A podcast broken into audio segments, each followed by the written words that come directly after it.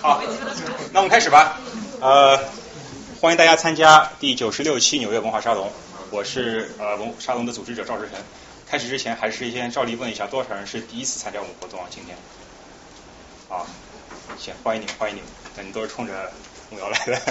啊，行，我那我先简单介绍一下我们沙龙吧。呃，这个沙龙是二零一三年七月份开始办的。呃，最最早是在我家客厅，是非常松散的一个形式，然后办到现在两年多，呃，办了九十多期了。然后办这个活动呢，是希望建立这样一个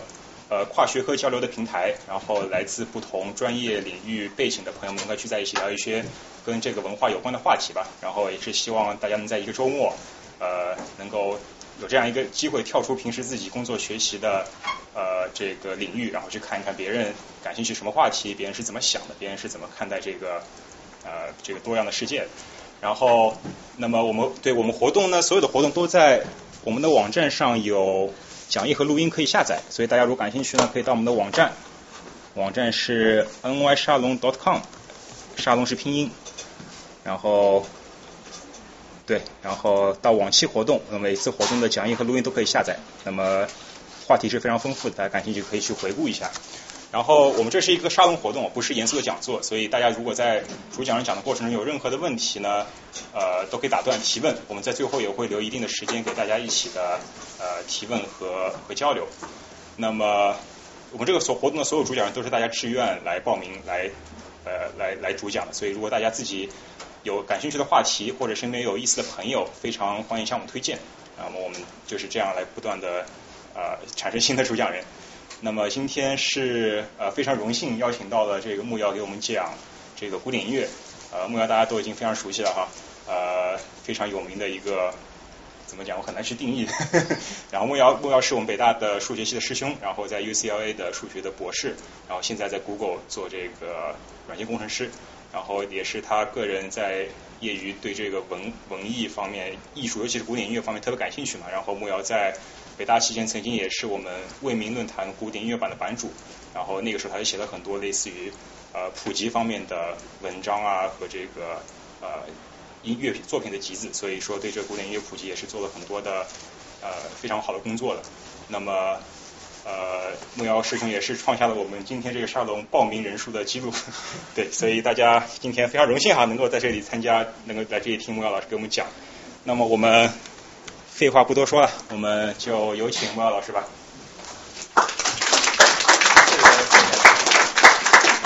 啊，我先问两个问题。第一个问题是，我这样吧，你能不能切换到刚才那个 Chrome？刚才刚才我放那个视频。好，关掉了已经。没事，你重新切换回去就好了。啊，你要看那视频。对。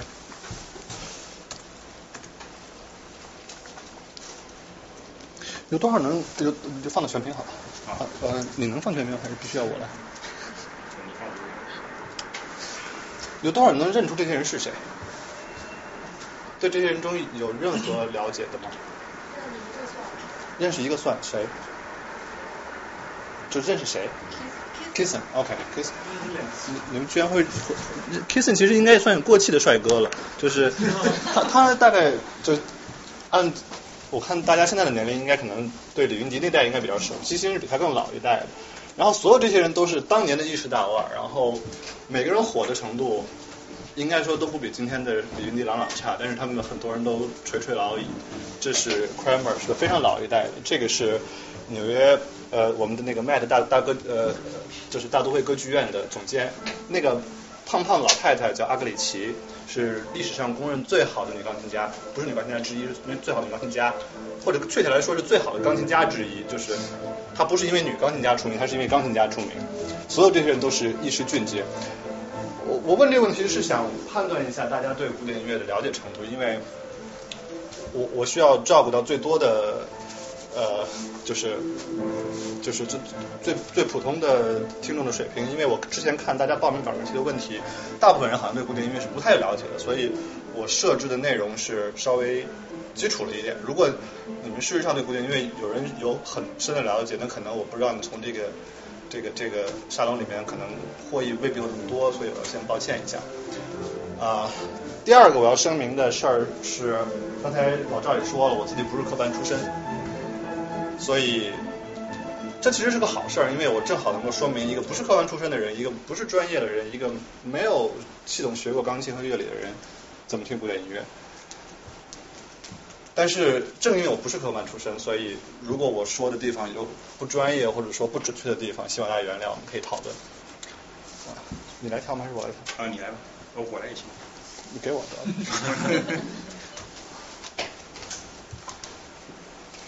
OK，这个就是我们平常所说的古典音乐，对吧？大家看到这些名字，应该有人有的人会认识。我相信，不管你听没听过他们，熟不熟悉这些人的作品，这些名字应该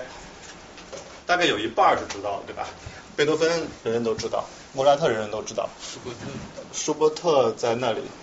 上面，巴赫人人都知道。有些可能我说出中文你可能会想到，但是我直接打英文可能未必认得出来。这是德沃夏克，有人知道吗？嗯。写幽默曲那个，当当当当滴当当当当滴当当，就那个。然后德彪西、拉赫玛尼诺夫、斯特拉文斯基，这个有多少人知道？春之祭，春之祭，没错。最上面那个人有人知道吗？勋勋伯格，他是现代的作曲家。第一个名字有人知道吗？蒙特维尔蒂，蒙特维尔蒂是最早的古典音乐先驱。你从这个这个。表单里可以看出来，我们平常讨论的古典音乐，或者说我们讨论古典音乐家，是一个怎么说呢？其实就这么多人，而它几乎停止发展了。这是和别的音乐音乐领域都不一样的地方。就是说，如果你把它当成一门课，那这门课就这么多内容了，它也没有就是这门课 A、这门课 B、这门课 C，就就这么多内容。一学期足以学完了，而我们都知道，任何一门课如果一学期都能学完的话，他就可以在考前头一晚上全部学完。所以，他就是这么多内容。我们平常说了解古典音乐，不外乎就了解这些。有些名字我没有列上去，因为呃地方不够。比方说门德尔松，门德尔松没有列上去，是因为门德尔松活得太短，然后名字太长，所以就是就你很不调整字体的话放不上去。啊，对，拉威尔我没有写，有一些次要的人没有写，圣桑没有写，比才没有，然后布劳兹没有，斯梅塔纳没有，还是有很多没有的。但是这个表告诉我们很多别的事儿。我们通常把古典音乐分成这么四个阶段，就是最早的巴洛克时期，当然也会有人说还有更早的时期，格雷高利圣咏那个就有点呃太早了。巴洛克是比较一般说古典音乐的。早期的重要时期，然后是一个非常短暂的时期，叫古典时期。古典时期一般就说三个人：海顿、莫扎特、贝多芬。然后是浪漫主义时期，浪漫主义时期的人是最多的，而且是最密集的。这里面大概只列了，其实著名的浪漫主义作家可能只列了一半，还有一半空间放不下。我们平常所说的古典音乐作家，大部分是浪漫主义呃时期的作曲家。为什么我要把这个表放在那里？因为任何时候你听任何一个音乐会也好，听任何一个音乐作品也好，你的第一个脑海中的问题应该是这个作品来自什么时代的？因为不同的时代的作品，它的表达方式、它的审美、它的结构，它和我们对话的那种怎么说呢？pattern 都不一样。虽然我们把它的笼统叫做古典音乐，但它们其实是非常不同的东西。最早期的古典音乐，我这里稍微短简短的介绍一下古典音乐历史。这不是一个关于历史的详细讨论，但是我稍微给一个就是历史的 context 在这里。最早的古典音乐是从大家都知道是从宗教音乐开始的，就是唱诗、圣咏。另外一支源头是民歌，这是全世界音乐的共同特点，就是从从很多民歌里来。维瓦尔第大家可能知道，意大利的作曲家，他的很多作品都来自于大家可能知道意大利的那种非常欢快热烈的性格，所以他的作品里面宗教性没有那么强，然后很很多是那种休闲的民歌的性格。然后经过一个漫长的巴洛克时期，到巴赫基本上大家公认达到高峰，然后从巴赫开始。为什么会有这个从巴洛克到呃古典时期的转变呢？因为社会变化了，封建时代结束了，资本主义时代开始兴起了，中间这个过渡阶段就是所谓的古典主义时时期。这时候这个阶段非常短，事实上连五十年都不到，我只是为了凑整画了五十年，它其实就是那么非常短的一个过渡时期。这个时期封建封建的体制还没有完全消除，但是个人的意识已经开始开始开始兴起了，所以人们开始试图不是表达上帝。而是表达自我。大家都知道，巴赫的重要作品几乎全都是歌颂上帝的。巴赫的手稿，你看他几乎所有手稿下面都有一行小字，写的是“荣耀归于主”。就是他他自认为他是在替上帝来来来写音乐。但是贝多芬就已经完全不是这样的想法了。贝多芬大家都知道是一个非常人本主义的一个一个作曲家。然后很快的资本主义全面兴起，就进入了所谓浪漫主义时期。这个时候的整个社会结构都变了。这些作曲家几乎全都是公务员，拿放拿拿拿工资的，就是一个封建领主给他一笔钱，他在宫廷里面，他的工作就是给这个宫廷写御用的音乐。这有一个人我没有提放在这里，因为他比较次要，叫吕利，是个法国作曲家。他的工作就是给路易十四太阳王写午餐音乐。什么叫午餐音乐呢？就是吃饭的时候旁边放一个音乐，就像我们吃饭刷微博一样。他们吃饭的时候旁边要一定要有乐队，就要放音乐，他就专门写午餐音乐。然后亨德尔也写过很多所谓的水上焰火。什么叫水上焰火？就是当时的一种庆典，就是大家可以想象大概是一种什么样的庆典。然后那个庆典要配乐，他就写这种音乐。所以它是一种职能性的音乐。然后到浪漫主义时期就完全不是，这些人变成自谋生路的个体户，就是万众创业。呃。每个人都开始自己表达自己想表达的东西，然后可能比较穷，但是写的是自己想写的事儿。然后你都要活下去，你要跟出版商打交道，就基本上是我们今天熟悉的那种啊文艺青年的生活模式了。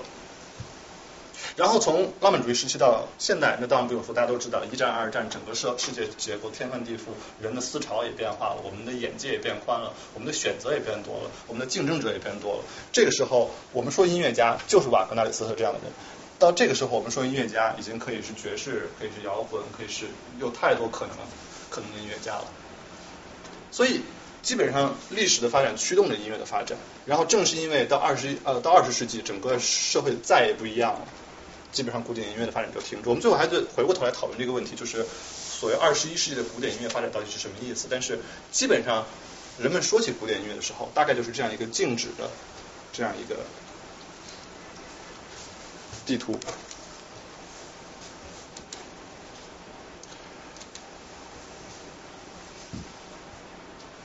我们必须意识到，就是在他们的时代，他们是当代作曲家。有的时候我们会看到一个 argument 说，在李斯特的时代，李斯特就是今天的谁？呃，Taylor Swift 或者周杰伦或者 Bruce Lee。这个话，呃，显然有他的道理，因为那时候他们就是。娱乐巨星，但是这不仅仅是想说明他们在那个时候很流行，这更重要的是说明那个时候的人和他们的关系和我们今天和他们的关系是不一样。我们今天看这些人是一个仰视的视角。我们都知道，我们今天谈起这些人的作品，几乎本能的会认为他们作品都是好的，只是我们自己能不能听懂的问题。大部分情况下我们听不懂，但是听不懂是我们的问题，不是他们的问题。所以你会看到有些有些人喜欢。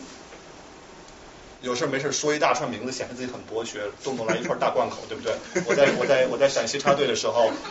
听过巴赫、维瓦尔第、门德尔松、舒曼、舒伯特、布拉姆斯、穆索尔斯基、利布斯基卡科斯夫、柴可夫斯基、勋伯格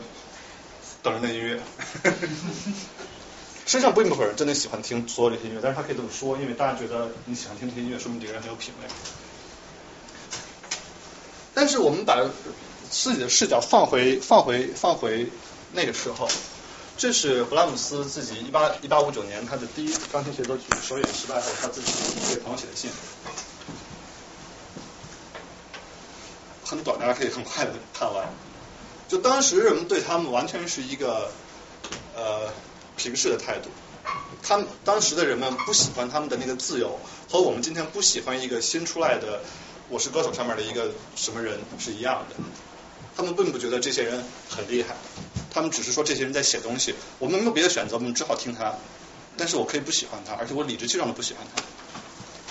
他的第一第一钢琴协奏曲当时是一个巨大的失败，几乎让他一蹶不振。当时很多作曲家都经历过这样的事，柴可夫斯基也经历过第一钢琴协奏曲首演失败的经历。他的第一钢琴协奏曲寄给他的当时的，就是俄呃俄国最重要的钢琴家安安东鲁伊斯坦，然后被大骂说你这写的什么垃圾，根本没法弹。然后他几乎是要自杀，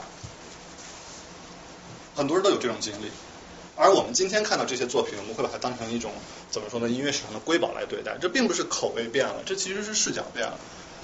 这些反应还只是来自于普通听众，那来自于同行的评论呢？我先解释一下克拉拉是谁。克拉拉是舒曼的太太，但是他他的身份并不只是舒曼的太太，他是当时最好的钢琴家之一。他只是不作曲，所以今天人不太熟悉他，但是他是很好的钢琴家。罗伯特就是舒曼，罗伯特是舒曼的 first name。这部这这个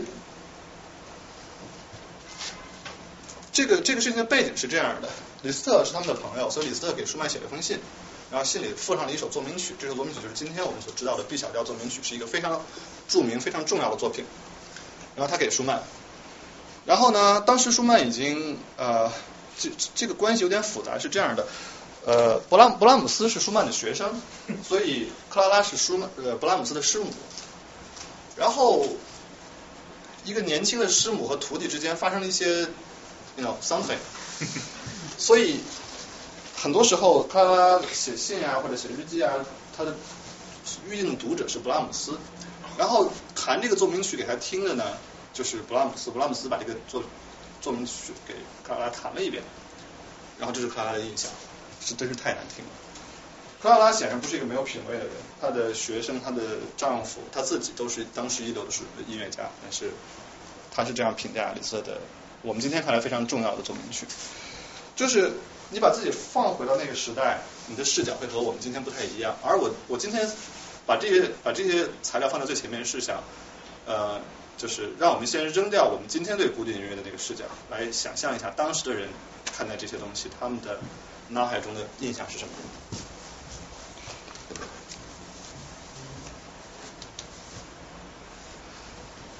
这段话来自于呃罗曼·罗兰小说《约翰·克里斯托弗》它的开头。罗罗曼·罗兰这部小说，大家一般说来是认为它是呃以贝多芬为为就是想象中的就是原型，但是时代稍微有点不一样，比贝多芬要稍微往后推一点，基本上是浪漫主义中晚期的一个时代背景。这是开头，曼西沃就是那个主角约翰克斯托夫的爷爷，就是他小时候，这个孩子指的就是约翰克斯托夫本人，他展露出一点音乐才华，所以他爷爷很高兴，到处 show off，我们都知道这种这种这种故事。然后呢，他就把他带到邻居家里面，那边有个室内音乐会。这个曼西沃这个爷爷的职业本身是一个地方上的小的小乐团的乐手，并没有很大才华，但是可以可以可以可以混饭吃。这个约翰米歇尔也是他们家族里的一个人，然后还有一个职银行职员，一个钟表匠，然后还有药剂师，这是当时的人的正常娱乐生活。他们做这些事情和我们今天周末去跟朋友约饭、K 歌、打牌是一个类型的事儿。这并不是这些人有非常里面还有这并不是这些人有非常高超的音乐修养，事实上他们就是普普通通老百姓。但是他们作为普通老百姓是有能力随便凑出一一帮人来演奏一点小的曲子，大家自娱自乐，然后有人会来听，有人甚至可能会来插一脚。他们的水平并不高，你看最后一段话，作者很讽刺的说，他们非但不能把美表现出来，甚至都未必能感受得到。但是这不重要，我们平常看电影也并不是说认为自己有多么高的艺术修养去鉴赏电影，我们只是去看电影。他们对当时的音乐的态度就是这样，这是普通老百姓的生活。那这古典音乐是诞生在这样的环境里的，所以当时当勃拉姆斯写他的音乐，呃，巴赫写他的音乐，包括后来的人李斯特写他的音乐的时候，脑海中都是这样的人。他和我们今天这些听众的素养背景都不一样。我们今天一个很高艺术修养的人，也未必能够做到随随便便坐下来跟人来一段五重奏。但是当时随便一个呃银行职员就可以，这并不是说他有多高超的艺术修养，这是他没别的事儿干。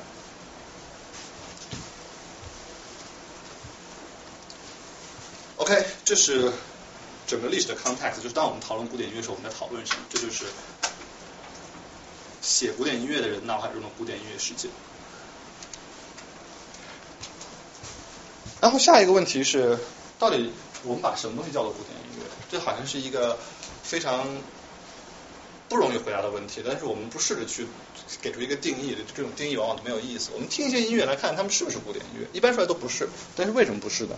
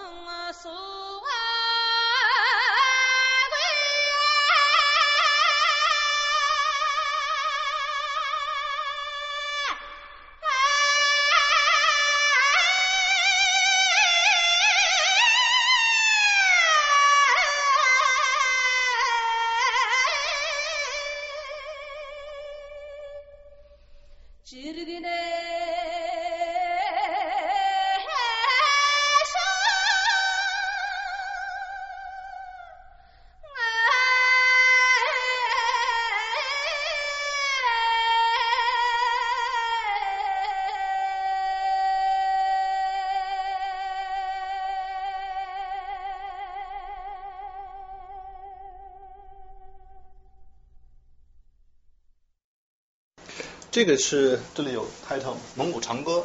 这张专辑叫做丝绸之路，它的组织者是马友友，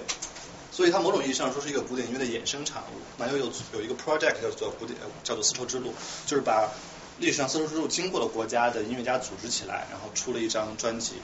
那很显然蒙古长歌不是古典音乐，但是我的问题是为什么它不是古典音乐呢？下一个怎么。回到回到。右右这个，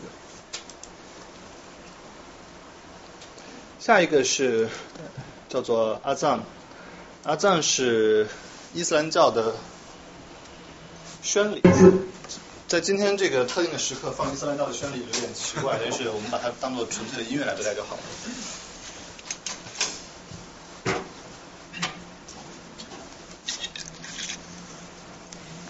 الله أكبر الله أكبر. الله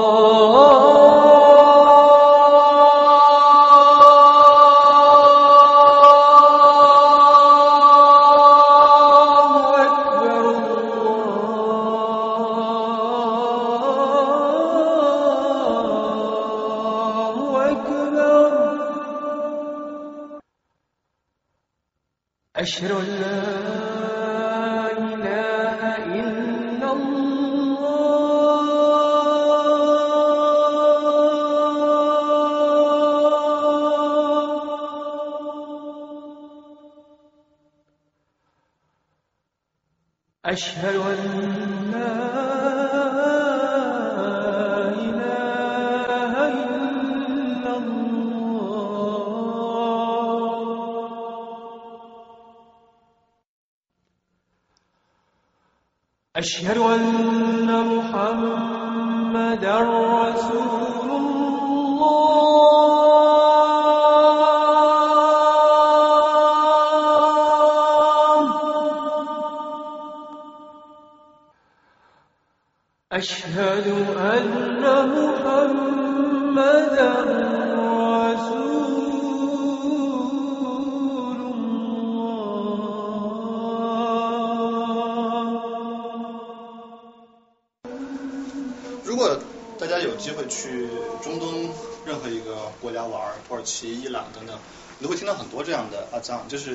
穆斯林每天要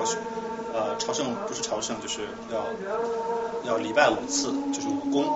然后这是最每天最最一开始的时候，要用这样的歌声来唤起大家来，让大家来开始礼拜安拉。然后当然不同的地方有不同的传统，但是基本上都会有这个阿赞的的。成分，而且阿赞一般来说，它是一个音乐性的东西，它不光是只是祈祷阿拉阿克巴，而是会有会有音乐在里面。很长，我们的听到这里差不多。我把我我把它放在这里，当做一个怎么说呢？就是中中亚地区的音乐的代表放在这里。下一个是 At at the gate, at my gate，这是俄罗斯的民歌。同样的，这首民歌也和古典音乐有非常深的渊源。柴老柴有一个著名的，我先放一放一段。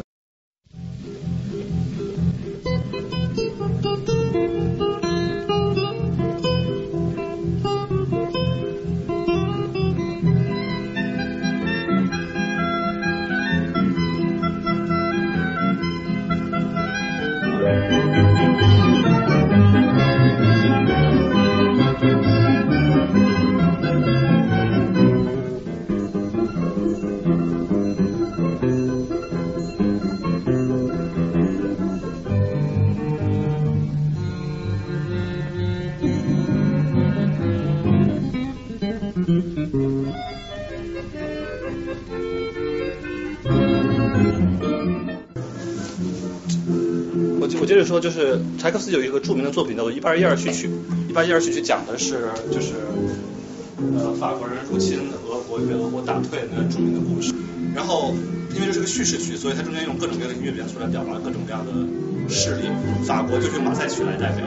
然后俄罗斯人民的反抗就是俄罗斯人民的民歌来代表。这就是一开始的素材，就是在那个一八一二序曲里面用这段音乐来代表俄罗斯人民的反抗。但是这是他，这显然不是老柴用在那个交响乐里面的版本，这是一个自己民间音乐家的版本。他还有更土的，就是这也算比较精致的改编过的版本。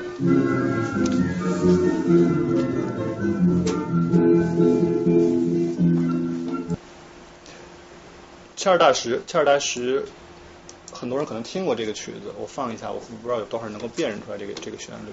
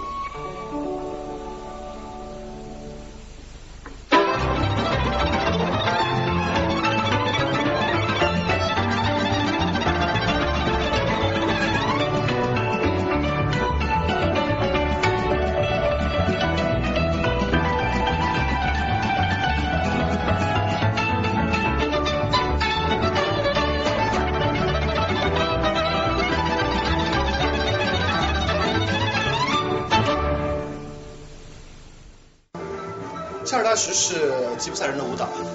它遵循一个特定的格式，就是先是一段非常缓慢的抒情，然后进入这种急速的炫技的舞蹈。这个人叫做 Lakatos，他是一个非常非常世界知名的就是吉普赛音乐团体。呃，刚才看到那个组合就是常见的吉普赛乐器，他拉的是吉普赛小提琴，不是标准小提琴，然后旁边有人弹的是扬琴，扬琴本来也是中亚的。往往往东传到呃中国，往西传到欧洲的。这个曲子也被无数古典小提家拉过，所以它也某种意义上说是一个古典音乐周边的音乐。但是跟前面几个音乐一样，它都不被认为是真正的古典音乐。这首曲子感觉特别像那个苗岭的早晨。呃，苗岭早晨的作者是确实受到这种这个这种。风格的影响就是陈刚写的对吧？对对，陈刚陈刚就是当时中国五六十年代很多曲子都是这个，包括还有几个阳光照在塔什拉玛，对对，塔什拉玛干上，塔什拉玛河还是塔什塔什库尔干，对塔什库尔干，就是那些曲子大大概都有点这个味道。OK，最后我们来看一个曲叫做 Tico Tico，这是他的最登堂入室的版本是由奥伦波伊姆指挥牛呃柏林爱乐，非常像是古典音乐演出了已经。这是世界一流的古典音乐家，这些人都是标准的古典音乐古典音乐团体。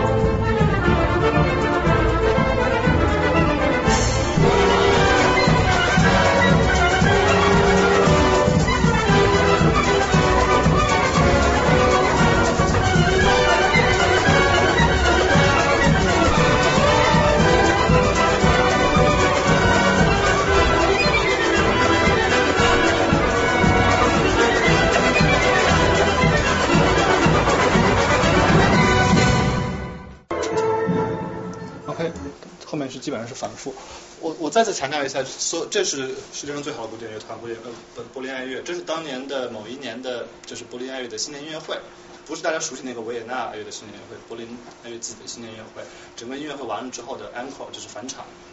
他们演奏了这样一首曲子，基本上是一个呃就是戏谑式的一个一个作品，并不是一个严肃的古典音乐作品。那它的来源是哪儿呢？这个 Tico Tico 的来源是这样的一一个。这个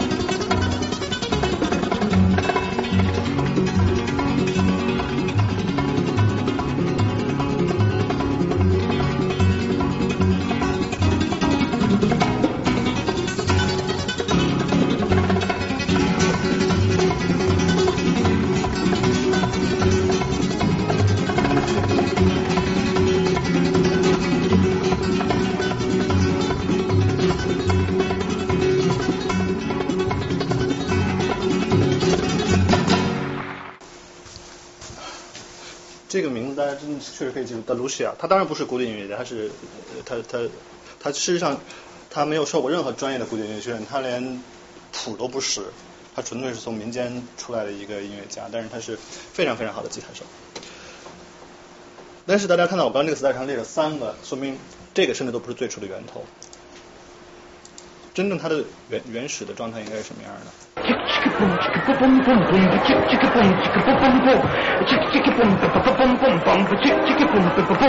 ？O tico tico tata otra vez aquí, o tico tico ta como me fuga. Te tam tam que se alimentar que va comer un mantillo que va a comer. O tico tico otra vez aquí, o tico tico ta, como me suba. Yo sé que el de Mendy Venomio, quien trae el meu comare, por ponerle de parar más, por favor, que no se pico de solero, porque la cabeza manda Cuba entero. Si no se tico de más, encima de Cuba, se trata fruta que le puede finicar. La la la la la la la la la la la la la la la la la la la la la la la la la la oh tico tico tico tico tico ta oh tico tico ta ta otra vez aquí oh tico tico ta como me fuma yo tico tico tam tam que se alimentar que va a comer un martillo que le ponga oh tico tico ta ta otra vez aquí oh tico tico ta como me fuma yo sé que el bambino no es que tal le va a comer dos paneles de palas oh oh 我不需要描述，大家可以猜出来大概是个什么样的场合。就是 你会发现大量的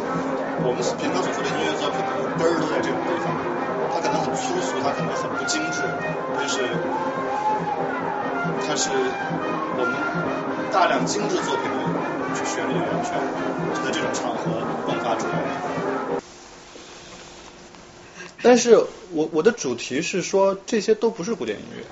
对吧？大家都知道这些可能可以被古典音乐改编，可以登堂入室的被很很好的乐团放在很很很，它可以被古典音乐改编，可以被古典音乐呃以古典音乐方式演奏，但是它不是古典音乐。但是下一首曲子，所有人都认为它是它是古典音乐。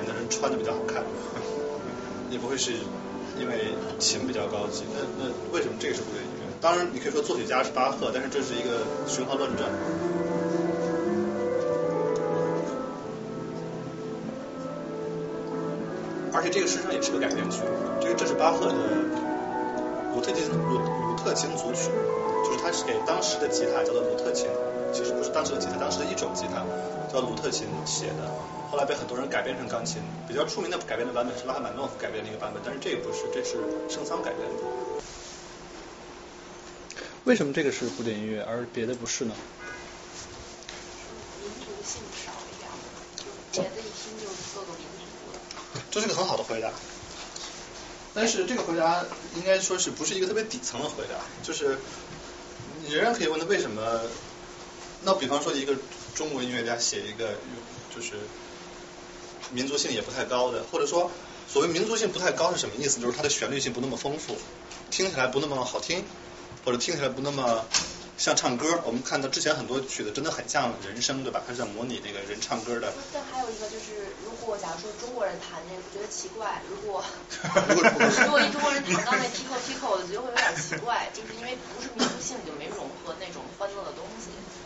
所以一个汉族人弹一个蒙古族民歌，我就会，然后又唱，我就会觉得有点。你这样这个说法等于是把古典音乐置于别的音乐之上。他认为古你你等于是说古典音乐是某种超民族的东西，而别的音乐是就是民族性的音就有一音乐。那那个什么好一朵梅那个茉莉花那个，它为什么算古典乐？就它那个改编的钢琴曲版，好就算作古典乐？我任何曲子改编的古典音乐，你都可以算古典音乐。我们这里不是在纠结于一个确切的曲子是不是算，我们是说，当我们听到它的时候，我们会毫不犹豫的认为这是古典音乐作品。但是好一朵玫瑰花，大家就会想一想它算不算？这个区别在哪里？哎，这个节奏是固定的，然后不会有一些随机的一些嗯即兴的东西。那是因为它是巴赫比较早期的作品，你听贝多芬或者听勋伯格，他们的节奏也很也很夸张。因为之前像那之前那个吟唱，它从一个音符到另外一个音符是连续的，嗯而不是古典的话，基本是哆来咪发嗦拉西，你是能感受到的。特别是穆斯林那会儿，完全是一个吟唱，然后哆到瑞来中间是一个很平缓的一个过渡这是一个很好的呃，就是性质来区分它。但是这个性质的原因是这样的，就是我们刚刚看到的音乐稍微偏向于所谓的原生态一点儿，而原生态的音乐都是怎么来的？大家都知道，音乐的来源其实不外乎就是这样几样：劳动人民的劳动，喊号子，这是一个来源；宗教的歌唱，包括那种就是圣咏，包括刚才那个穆斯林的那个宣礼，包括中国很多中国贵州所谓的傩戏，就就是崇拜鬼神的那个，也可以叫宗教性的音乐。所有这些东西，它都是来自于人本身的跟大自然日常接触，所以它比较比较连贯，比较粗糙，比较不精细，而这个听起来显然很精细，很规整。这段话是来自于哪？这段话来自来自于《老残游记》里面的一段话，大家可以有点长，大家稍微稍微念一下。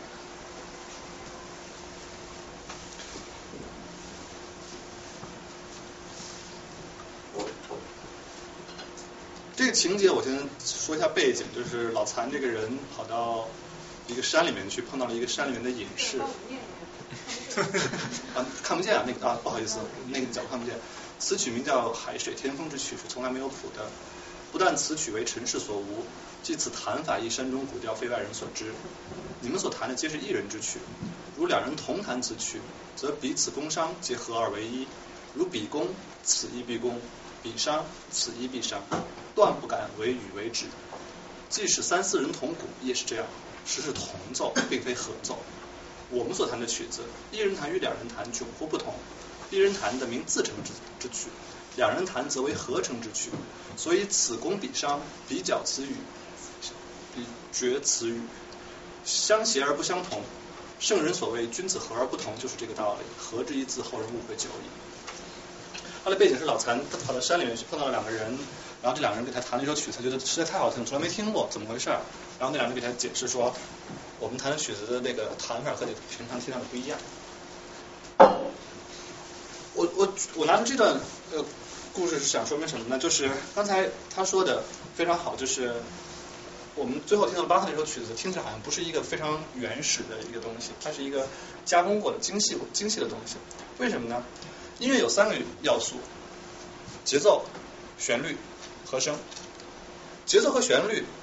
都是全天下的人都可以掌握的，他们都是全天下人可以自然从自己的劳动中生发出来的东西。所以全世界的民族都有自己的节奏、自己的旋律，而且就像刚才他说的，你一听就知道哪个旋律是来自于哪个民族。你让一个中国人去唱一个吉普赛的歌，听起来会很怪，因为那不是我们中国人的节奏和中国人的旋律。节奏和旋律是自然生长出来的，但是和声不是，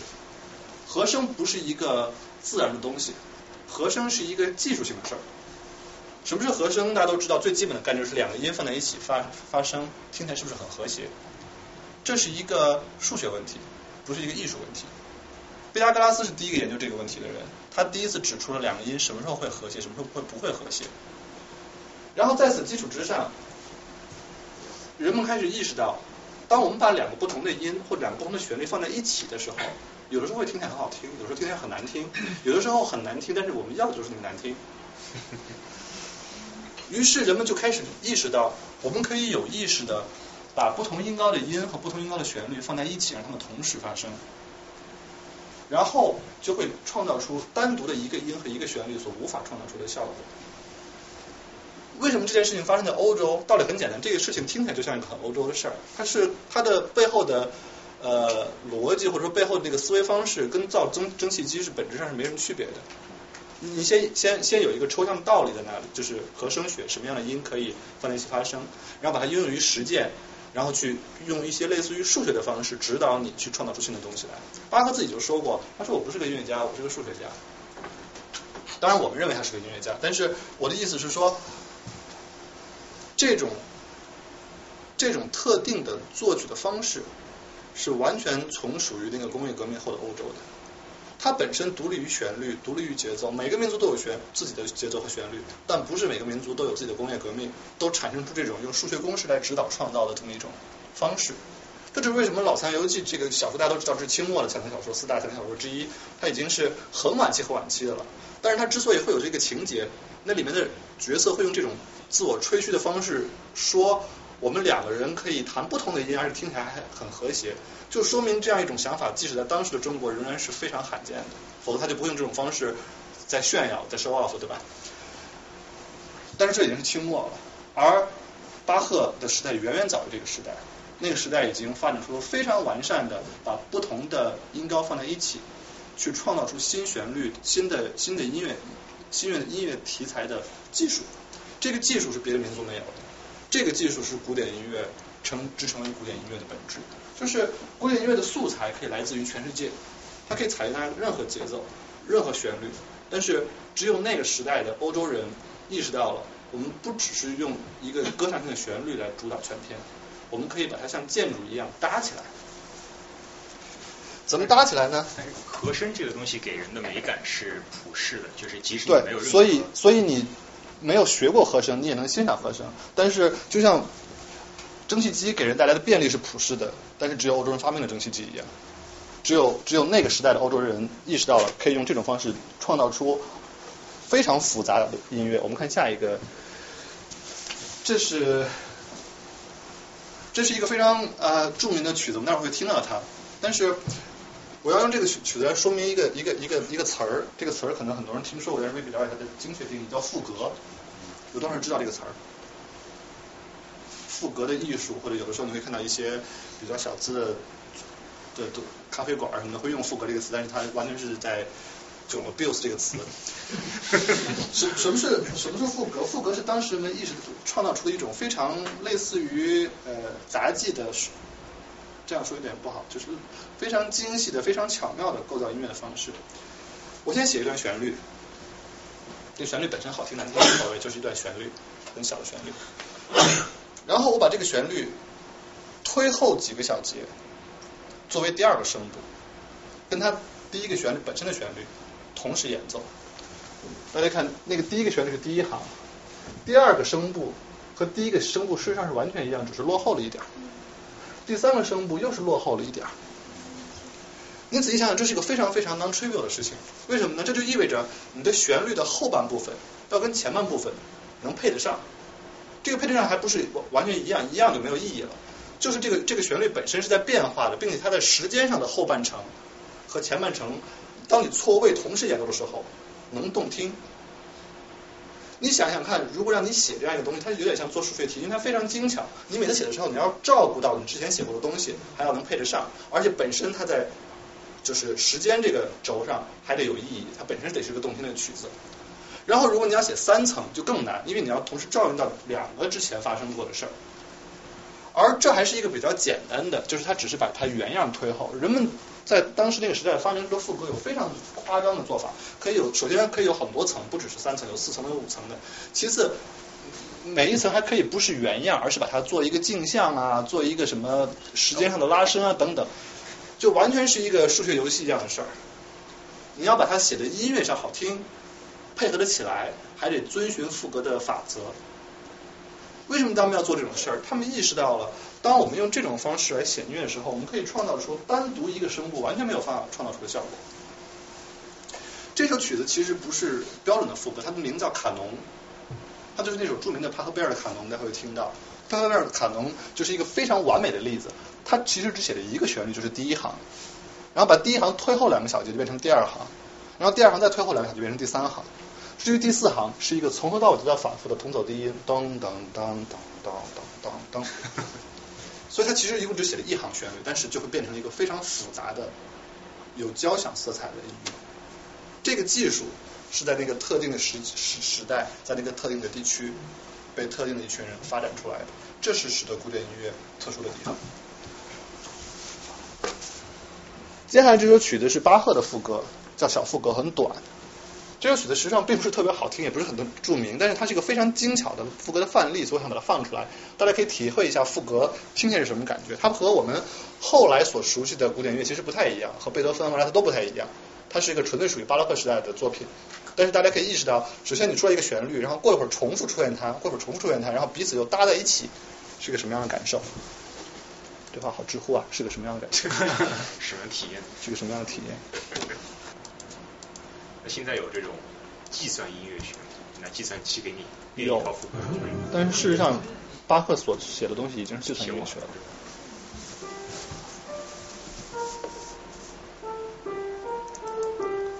我我先停一下，这就是主题，当当当当当，其其实很平平无奇的这主题，我再来重新放一下。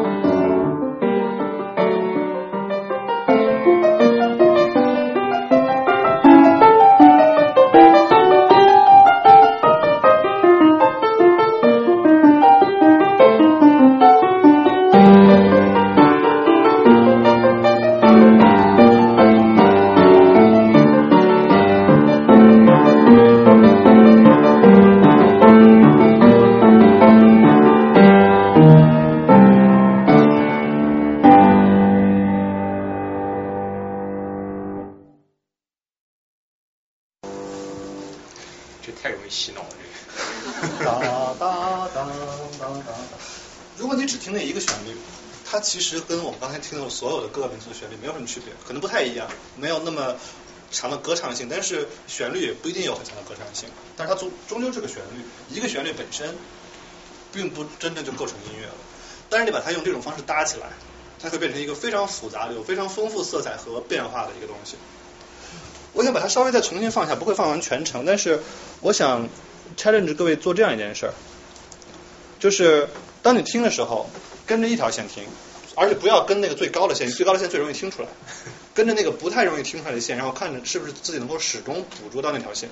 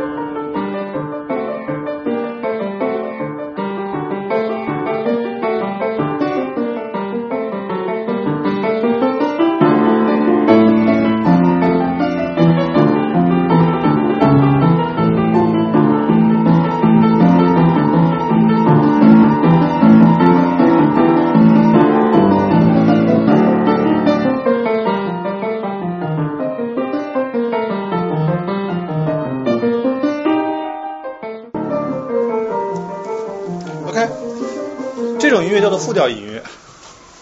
事实上，在真正的我们刚才看到那个最开始的图表，在真正主要的那个时期，浪漫主义时期，这样写的曲子也不太多了。会有贝多芬的曲作品里面有时候会出现，莫扎特也会出现，勃拉姆斯的作品也会出现，但是很少。但是它是古典音乐的根基，就是人们意识到我们有这样的自由，去创创造出这样一种单个旋律无法创造出的效果。然后，当你听这种音乐的时候，一个基本上你主要的时间都是在试图让自己的脑脑子去习惯若干个旋律线同时进行，并且能够 follow 它们。基本上听古典音乐就是一个不熟悉听古典音乐人最不习惯的事儿，因为我们平常听到的非古典音乐基本上都只有一个旋律线，顶多加上一个节奏型的伴奏，不太会有这种若干个旋律同时进行的东西。也正因为如此，如果你不去努力的在脑海中把它们分开的话，你很快就会呃迷失在那个最醒目的旋律里面，然后觉得整个曲子乱七八糟的。事实上，如果我不给大家看那个示意图，只放音乐听，而且我又不告诉你它的结构，你可能第一印象是这是一个非常混乱的音乐，但它实际上是一个非常井然有序的音乐。然后我们回过头去来听听刚才那首呃。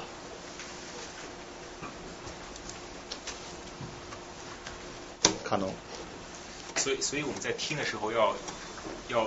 有点强迫自己去做这件事情。对，渐渐的你就不用强迫了，你就自然而然了。一开始你不习惯的时候，去强迫一下。所以这种可视化非常必要。有一个网站专门做这种可视化的，对，是吧？古典乐的可视化，但它做的比那个要好。它是那个就是一个球一个球的，对，就是它预备的时候那个球会小，然后一到那个球会变大，然后就它那个视觉效果做的特别好，就一看就懂。是吗？那个网站特别好。我现在记不住，但是一会儿一会儿我发给你。我再重复一遍这个曲子结构，除了低音的那个、那个、那个重音当当当当当当当当不会变，永远循环以外，剩下三个旋律分别是第一个是最最高的音，然后错够错后两个小节变成第二个，再错后两个小节变成第三个。大家仍然试着去跟其中一个，然后看能不能从头到尾跟下来。当然跟的时候，如果你还有余力的话，你可以再把自己放松下来，来听听整个的效果，你会发现你会忽然意识到，咦，还有这么多别的事情在同时发生，是个很好玩的体验。体 验体验。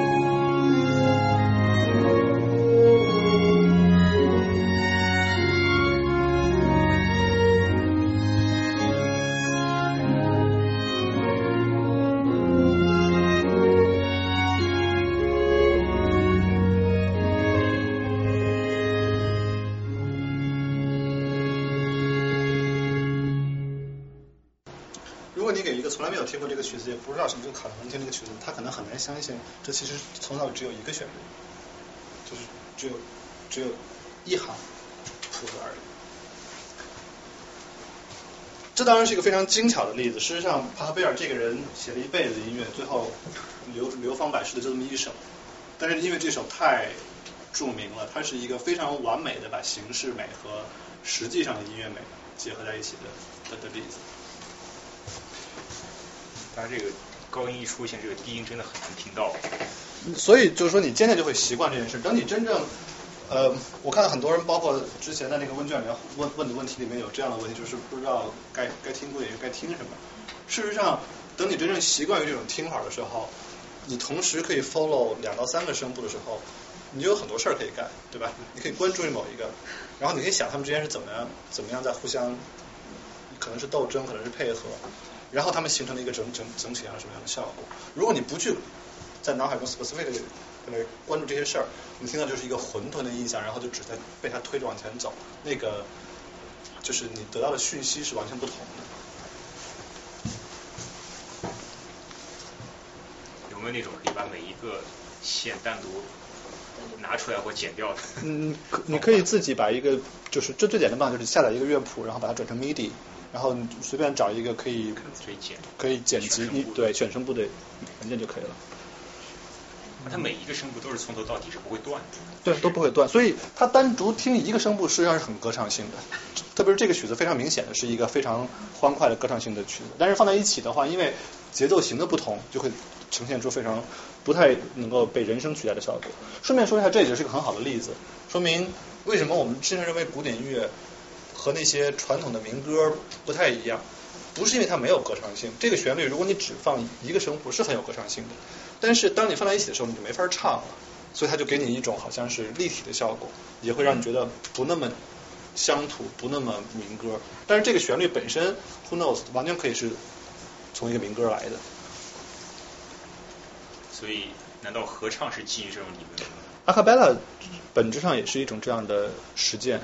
对吧？就是不同的人生，它不它当然不一不一定是副格，有副格的阿卡贝拉，也有非副格的阿卡贝拉，但是道理是差不多的。OK，这是另外一个一下子跳了跳了好好长一段历史时期的例子，这是威尔第弄臣里面的一幕。我我放这个例子是从古典从巴洛克时期跳到浪漫主义时期，看看在浪漫主义时期人们运用高超的多的和声技巧能够写出什么样的效果来。我先给一点背景介绍，弄成这个音乐的故事，弄成帕瓦罗蒂演的演的这个是公叫做公爵，就是一个浪荡子弟，到处沾花惹草。这个这里这有个人，现在看不清楚，待会儿放录像大家看清楚，这是弄成，弄弄成是他手下的一个类似于小丑一样的的人我，就类似于中国古代东方朔那样的一个人。然后他的女儿被公爵看上了，然后玩弄了，然后抛弃了。然后这是他的新欢，在他的怀里面，这这这一幕在他怀里面。然后弄臣为了说服他的女儿不要再跟公爵来往，就带着他来偷看。然后他伤心欲绝，他他们俩完全不知道，在在室内寻欢作乐。然后公爵就在那里调戏小姑娘，然后这个姑娘的态度就是那种欲拒还迎的，就是那样一个态度。然后弄臣的态度就是，一方面他是他的臣子，但一方面他又要保护他的女儿，所以是这样一个人物关系。那接下来的这段是非常非常著名的一段四重唱，四个人都在唱，唱各自的心情，唱各自的旋律。这个基本上是整个弄车里面最著名的唱段之一。还有一个著名的唱段就是那个滴滴滴当当当那个那个。Bella figlia dell'amore, schiavo son dei vezzi tuoi, con un detto, un detto sole tu puoi le mie pene, le mie pene consolar. Vieni e senti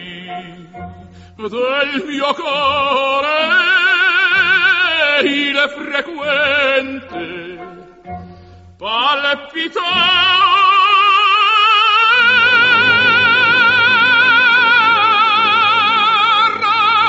con un detto, un detto sole tu puoi le mie pene, le mie pene consolar. Rido bene, come che dai pane costa poco. Ah, oh, d'amore. Quanto mai che il posto giù con me chiedete suo apprezzar ave pur l'infame udite ah il piange non va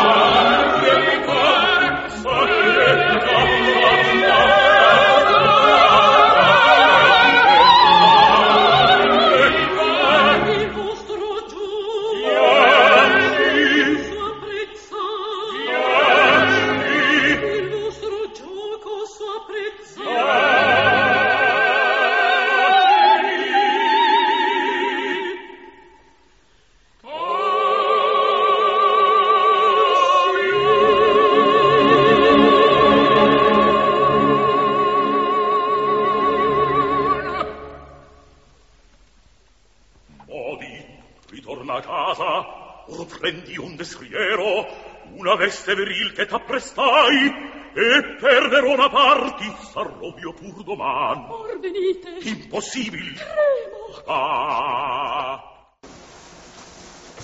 很显然，这个不是不是刚才的副歌那种那种类型的复调音乐，但是它显然是建构在那个知识体系上的。你没有那样一个知识体系，无从无从写出这样的音乐来。中国的戏曲音乐也很发达，但是中国的京剧里面从来没有出现过三四个角儿同时唱的，只有一个人唱一句的，像二进宫那样的三个人一人唱一句，已经算非常复杂的呃群戏了。但是从来不会有这样同时唱，因为同时唱就意味着你要解决的技术难题就是不同的旋律怎么样互相搭在一起。这个是古典音乐的根基。欣赏这个的时候需要去理解歌词吗？就是说，你刚才不理解，你觉得欣赏到了吗？哦我是要欣赏，当然如果有一些作者他用一个很忧伤的曲，就表达嗯表达一个很欢快的那个内心，这个可以吧？理想的情况是你懂歌词，但是基本上古典呃古典歌剧的特点是你可以把人声理解为某种程度的乐器，所以呃你不理解歌词，你对它的戏剧性、它的文学性理解的并不是那么深刻，但是很多呃歌剧的文学性本来也没那么深刻，就是很多歌剧的文学性，其实你把它当小说看是非常蠢的，所以你只能把它当音乐来理解，就是你要真的把它当戏剧来理解是很无聊的。但我觉得这个可能跟，比如说就是中国咱们京剧是跟中国人咱们喜欢听词儿的那个意义，比如刚才这四个人唱，其中有两个人唱，我觉得是词儿，另一个人的那个新的新欢是哈哈嘛，就一直 他他他他也唱词了然后那个黄头的那个旧旧爱就一直嗷那种，就是哀嚎对吧？然后只有爸爸和那个那谁是是在唱歌，但是如果真是京剧就然后那仨人同时唱词儿吧，你理解不了那意义，除非一个人在哈哈，然后你可能把它忽略掉。那这个假设就是他的那个哈哈，还有他那个哀嚎是对的，是一个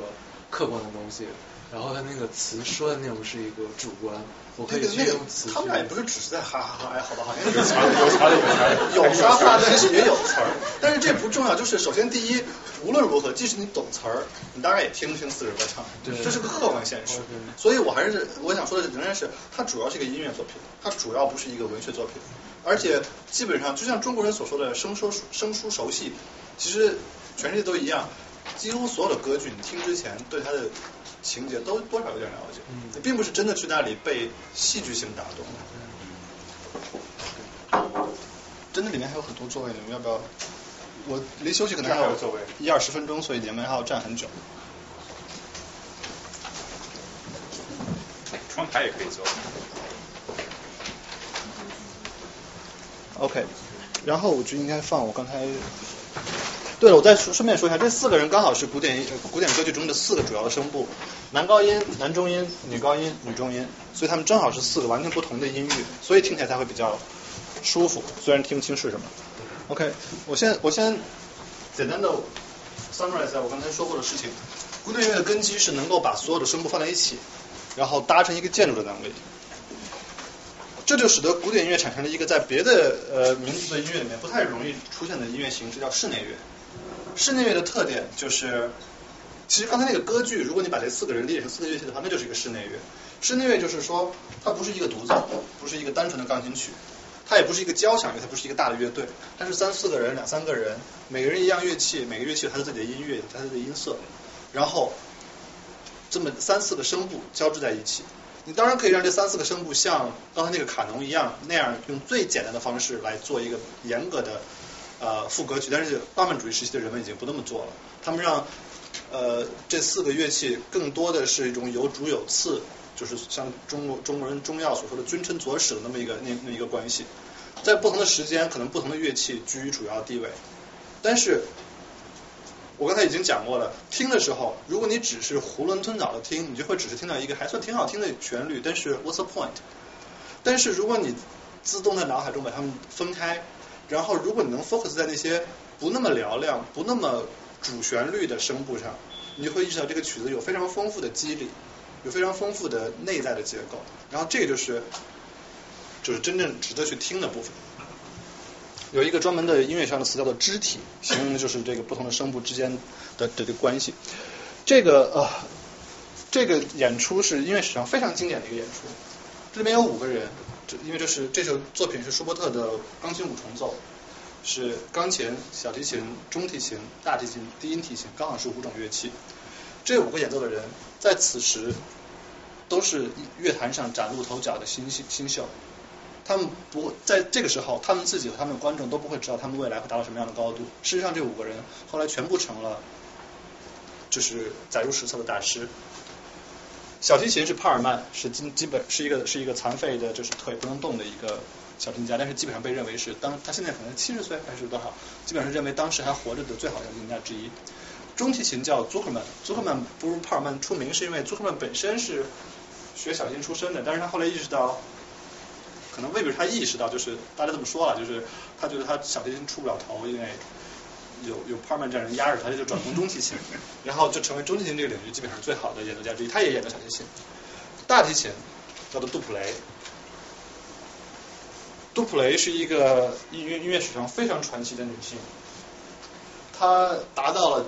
不是一个女大提琴家，而是一个 general 的大提琴家所能达到的有史以来最高的高度。然后在她三四十岁的时候患上了 NMS，就是多重动脉硬化多多重肌肉硬化症，就是不能动。对于一个以演奏为生的人来说，意识到自己不能动，基本上就是最最可怕的事情。然后他在他的艺术生涯的高峰时期，发现自己渐渐的渐渐的不能动，然后连生活也不能自理，最后就呃在艺术的巅峰时期死掉了。但是他仍然在今天，他留下录音，他留下录像，他仍然被广泛认为是二十世纪最伟大的小提琴家之一。可能一般出来就是两个人，一个是他，一个是俄罗斯老头 Ros 呃 Ros Rostovich。呃，低音提琴叫佐宾梅塔，他不是一个专业的低音提琴家，他是一个低音提琴这个领域很少有专门的大师出现，因为他比较次要。但祖宾梅塔的专业是指挥，他后来变成一个世界级的指挥家。弹钢琴的那个人叫做 Baron b o y m b a r o n b o y m 是一个钢琴家和指挥家，后来也变成了世界级最，基本上有人说他是钢琴家里指挥最好的，指挥家里弹钢琴最好的。他确实两样都很好，但是两样好像都没有到两样各自里最好那个状态，但是仍然是一个就是大师级的人物。这段曲子是叫做鳟鱼五重奏，它有五个乐章，但第四乐章就是著名的那个鳟鳟鱼，我们小学音乐课学过那个鳟鱼的，以那个主旋律为主题写的一个曲子。仍然，我希望大家听的时候注意把精力放在那个不那么主要的声部上，看看非主旋律的声部在干什么。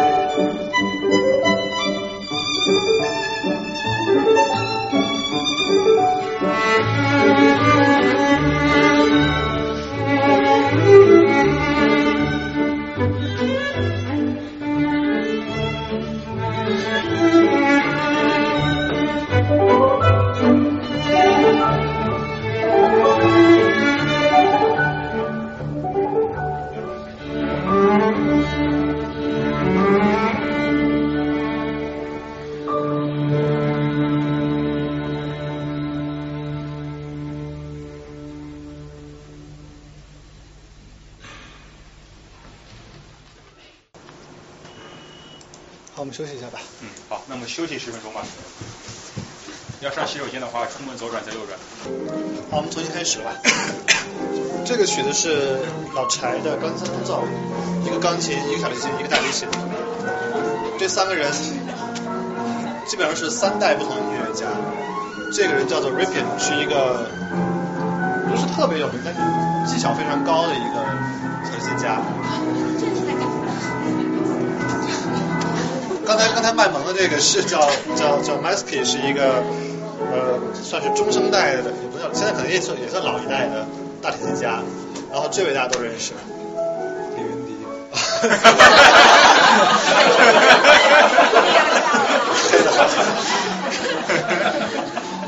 那应该是王力宏。这个曲子跟刚才舒曼特的曲子又又缓了一点，所以它你会发现浪漫主义的味道更强一点。基本上完全就是歌唱型的，非常抒情的，非常非常非常好听的一个曲子。这是古典音乐上一个其实挺 tricky 的事，就是低低而好听的那个曲子，往往被大家认为不够深刻。人总是倾向于这样，对不对？就是你看到人长得好看，你觉得蠢；你觉得就就就你觉得看他好看，你就会。不认为他倾向于认为他蠢，这样你就会比较平衡，这样说。然后同样你你看到一个听到一个比较好听的曲子，就会觉得啊就是就是浅薄或者 superficial 或者老柴的曲子就很多都是这样子，非常好听，但是大家就会说哎就是腻啊或者怎样，但是他确实有这个问题，就是第一次听可能很好听，听多了有一点儿因为旋律性太强了。但是我放这个是想和刚才那个舒伯特那个曲子放在一起说，就是浪漫主义的室内乐很大程度上是一个像是朋友们在一起聊天的状态，就是彼此之间有照应。刚才那五个人事实上确实是生活中的好朋友。听不见，我把这个声放小点啊，声音太大了。刚才那五个人确实是生活中的好朋友，这三个人可能谈不上，因为毕竟不是一代人。但是从音乐的角度来说，你演奏室内乐的时候，是要把三个音乐、三三个声部或者五个声部当做一个朋友的群体的方式传达出来，彼此之间有照应，彼此之间有衬托，这是室内乐最大的特点，也是听室内乐最大的乐趣，就是你听他们之间彼此怎么样的应和，这是一个很好的呃片段，就是三个人同时在发声，然后彼此构成一个错综复杂的关系。这是毫无疑问也是经典的古典音乐作品。这个我我我我放在这里是为了中场的时候有一个音乐可以放，但是我真正其实想放的下一个曲子是这样的。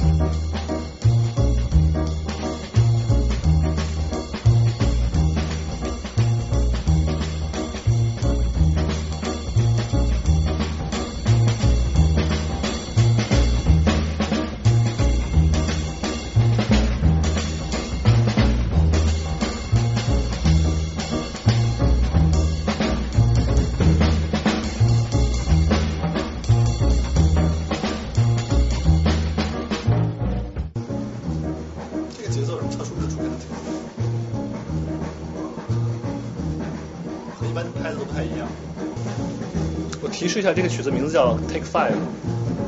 哦。它是个五拍子的鼓。我们平常的拍子都是两拍子、三拍子、四拍子、六拍子、八拍子，这是个五拍子。噔噔噔噔。周期是五拍子。但是这不是重点，重点是这这是古典吗？不算吧，这是什么？爵士，为什么？有鼓，有鼓，古典音乐可以有鼓的。是萨克萨克斯，对，听着就不像。萨克斯是一个爵士乐常见的乐器，但是你把萨克斯换成小号，这曲子变成古典了吗？也没有。这这会儿根本就没旋律。这这跟刚才我的问题一样，这是一个没有，这是个 open question，没有特定的回答，但是这是个怎么说，值得去想一想的问题。为什么我们一听就知道这不是古典？中间这段漫长的打击乐非常迷人，我特别喜欢听这一段。他打着，呃，我自己的回答，当然这不是一个标准答案，我自己的回答是，它可以是古典音乐。它只是碰巧不是，什么意思呢？就是说，我伸下去。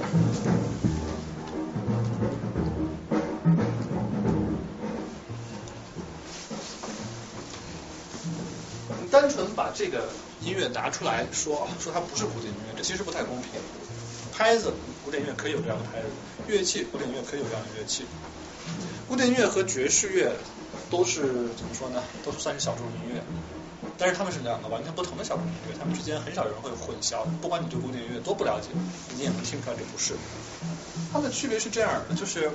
古典音乐和爵士乐，当你把这个音乐呈现出来之后，没有那么太本质的差别，但是他们呈现的过程是不一样的。古典音乐是一个完全以作曲家为中心的音乐体系。在我们我们回到刚才的那个时古典音乐历史图，在人类历史上那个特定的时代、那个特定的地区，诞生出了那样一批音乐人，他们没有别的选择，一个人只要热爱音乐，就只能去创造那样的音乐，就是他们学唯一会的音乐。所以他们把他们的全部才华、智慧、精力、能量都投掷在那样一种特定的音乐形式上，创造出了一大批后人难以企及的极其伟大的作品。然后等到那个时代消逝了之后，今天的古典音乐家的职责就变成了去重复的演绎那些作品。这不，这未必是一件坏事儿，但是但是这确实是一个特殊的事儿，因为几乎所有别的艺术领域都是在不断更新着往前走的。只有古典音乐是当作品创造出来之后，它就定型在那里，后人的作用是去演绎它。而爵士乐的区别是，爵士乐是一个跟别的音乐形式很像，是一个由演奏者驱动的音乐。爵士乐的作曲家并不出名，出名的是爵士乐的演奏家。角奏一个好的爵士乐的演奏家上台的时候，并不 exactly 知道他演奏他的音乐会是什么样子，因为有太多的即兴的因素，太多的现场的因素。他会根据一个事先设定好的主题去 render 出一个作品出来。所以你单纯听一个录音是没有意义的，你想象它的整个背后的过程，你让同样这组人再换一个，再重新演奏这个曲子，再演奏一遍，就会有非常多的不一样。但是你让同样的哪怕不一样的人重新演奏一遍贝多芬的第五，他听起来还是贝多芬的第五。这是两个音乐的最本质的不同。爵士乐是活的，它在一点点往下。它虽然是个小众小众音乐，我记得是数据是十年前可能古典音乐和爵士乐各占了音乐专辑销量的百分之三，都是很小众的音乐。但是它是活的，它在不断的往前走。古典音乐呢，相对而言死了，这个死不是坏事，但是它毕竟是死了的一个东西。那说到这个，我们就回过头来看看今天古典音乐的的存在形式。大家都知道，古典音乐是一个相对而言比较呃怎么说呢？比较呃装的这么一个东西。为什么？因为人们认为他不不够下里巴人，人们认为他不够世俗化，人们认为他有点精英主义，有点自视甚高，有点 snobbish。这两个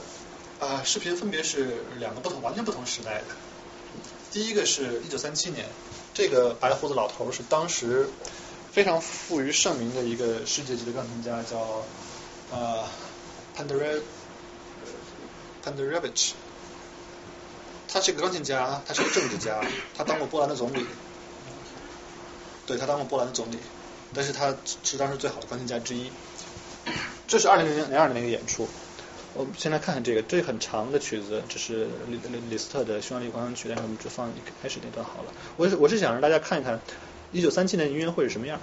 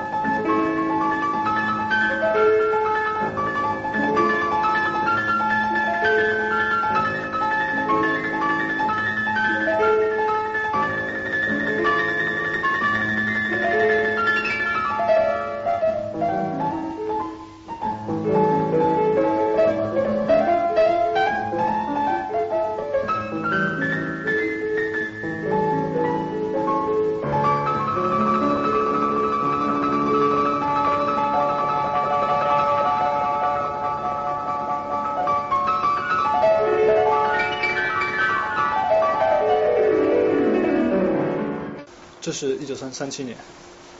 二零零二年呢，这当然这首这个这个演出并不是一个典型的音乐会音乐会的演出，它是柏林爱乐每年夏天在山谷里面举行的一个演出。基本上大的乐团夏天一般都会有这种面向呃市民阶层的这种野外的露天的演出。那个美国最有名的是 Tango 5，就是波士顿交响乐团在麻省中部的一个叫做 Tango 舞的小镇，每年夏天会有一个大概一两周的这么一个音乐季，既是塞比纳尔也是演出。然后这是在德国山谷里面柏林爱乐的夏柏林爱乐夏季音乐会。顺便说一下，这首曲子可能很多人听过，它是《女人香》里面的那个那个一步之遥。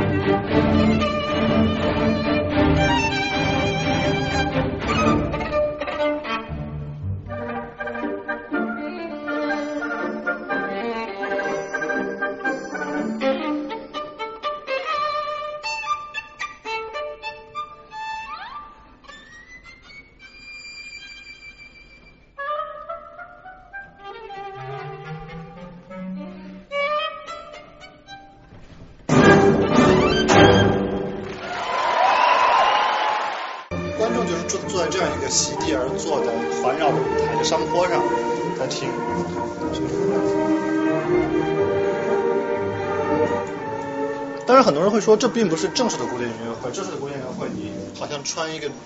刚才那样的服装好像不太合适。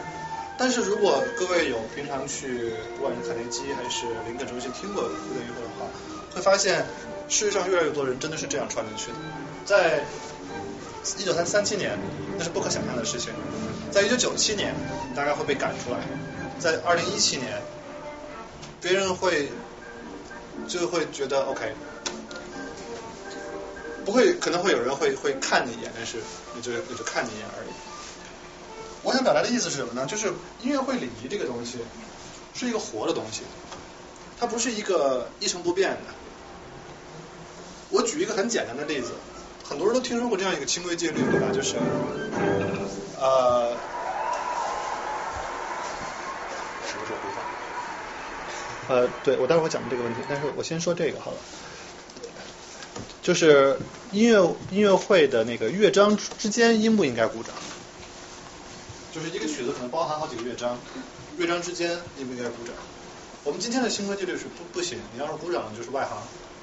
你就是怎么说没有素质。很多人可能不知道，在真正古典音乐的最繁荣的时期，就是十九世纪浪漫主义时期，音乐会中间是可以鼓掌的。我们之所以知道这件事情，是有一些当时的书面材料可以作证。有一个非常强烈的例子是这样的：门德尔松是当时一个小提琴家，不是小提琴家，一个作曲家。他写了一首非常著名的曲子，叫做《小第一小提琴奏鸣曲》，第一小提琴协奏曲，不好意思，是一个小提琴和一个乐队的合作的曲子。然后他在给朋友的信里面讨论这个曲子的时候，他提到他在写第一乐章的时候的一些安排。协奏曲是这样一种，有当时有这样一个规章，就是第一乐章的中后半段一般会安排一个独奏者的华彩乐章，叫卡卡丹萨。卡丹萨的目的是大部分时候是乐队和独奏者合作，像刚才这样，但是会给你留出一段时间，乐队停下来，让独奏者尽尽情的炫技。今天的惯例是那个炫技的曲子也是作曲家写好，但是当时很多是让那个小提琴家自己去发挥的。但是门德尔松选择他写写写死了那个炫技的曲子，那那部分让小提琴家去发挥。然后正常的规章是小提琴家发挥段之后，那卡丹纳结束，然后乐队重新加进来，然后有一个短暂的尾声，然后第一乐章结束，然后第二乐章、第三乐章。然后门德尔松那个信里面就写，他说我这个华彩写的实在太棒了，以至于我专门在华彩之后那个乐队那部分把声音调弱了一点。因为我知道华彩完了肯定会有观众大肆鼓掌，他们就听见了乐队了。这说明什么问题？说明在当时不是说乐章之间能不能鼓掌的问题，华彩完了乐章根本还没结束，都可以鼓掌，就像我们今天京剧的叫好一样。那从什么时候开始形成这个乐章间不能鼓掌的这个规矩？很难很难确切的考证，一般好像大家觉得是二十世纪初的事儿，但渐渐变成了一个大概到这个时代。它变成了一个非常严严格的规定，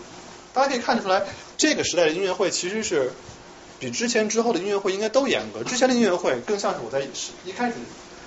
那个贴的那个约翰克里斯托夫那个片段一样，是个很随意的事儿。因为当时的人们周末没别的消遣，他也不需要有多高的音乐修养，他也不需要上流社会的人，他就是普通老百姓，穿着皱皱巴巴的衣服，周末去听一场音乐会，就像我们今天看电影一样，就像我们今天看电视剧一样。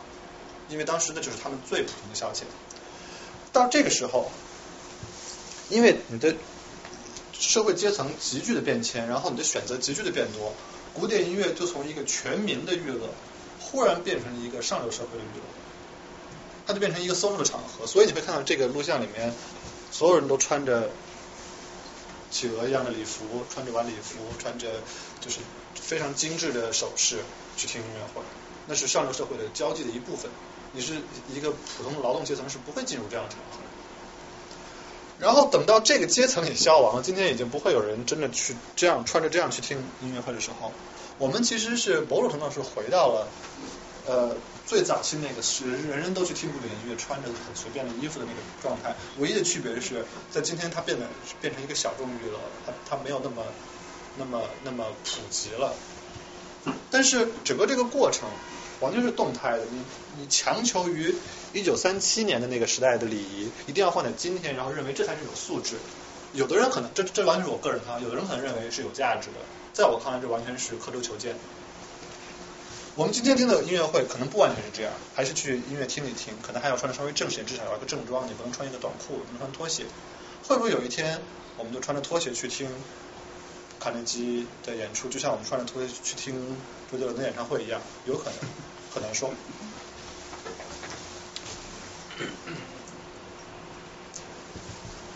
哦，能看清吗？可以看清。这是我想讨论的第二第二个问题，是我看很多人在之前那个报名表里问问的一个问题，就是我们在去古典去听音乐会或者去听音乐之前要做什么样的功课？这是一个非常典型的呃教科书。赏析，应该这样讲，对吧？这种赏析的特点是你永远不知道他在说什么，因为每一句话都好像有道理，但是他没有给你任何确切的意思。什么叫做具有内在的热情和力量？什么叫做无可奈何的叹息？你永远不知道他在说什么。这个让我想起有点像什么？像我们在试图用语言描述一个人的长相。我们都知道，我们人几千年生物进化的本能，使得我们判断一个长相非常快，一眨眼功夫看可以判断出这个人是男是女，是老是少，是胖是瘦。这个事情你要写人工智能算法很难，但是人眼可以一瞬间就判断出来，因为这是我们生物的本能，我们要很快的确认这个对象。嗯，大家知道可不可以交配？比方说，就就这你会它完全内化在你的脑子里。但是如果你用文字去给一个第三者描述一个人的长相，你几乎是做不到。你永远无法给一个没见过这个人长相的人描述清楚他长什么样，而且让他能认出来，因为文字不是干这个的，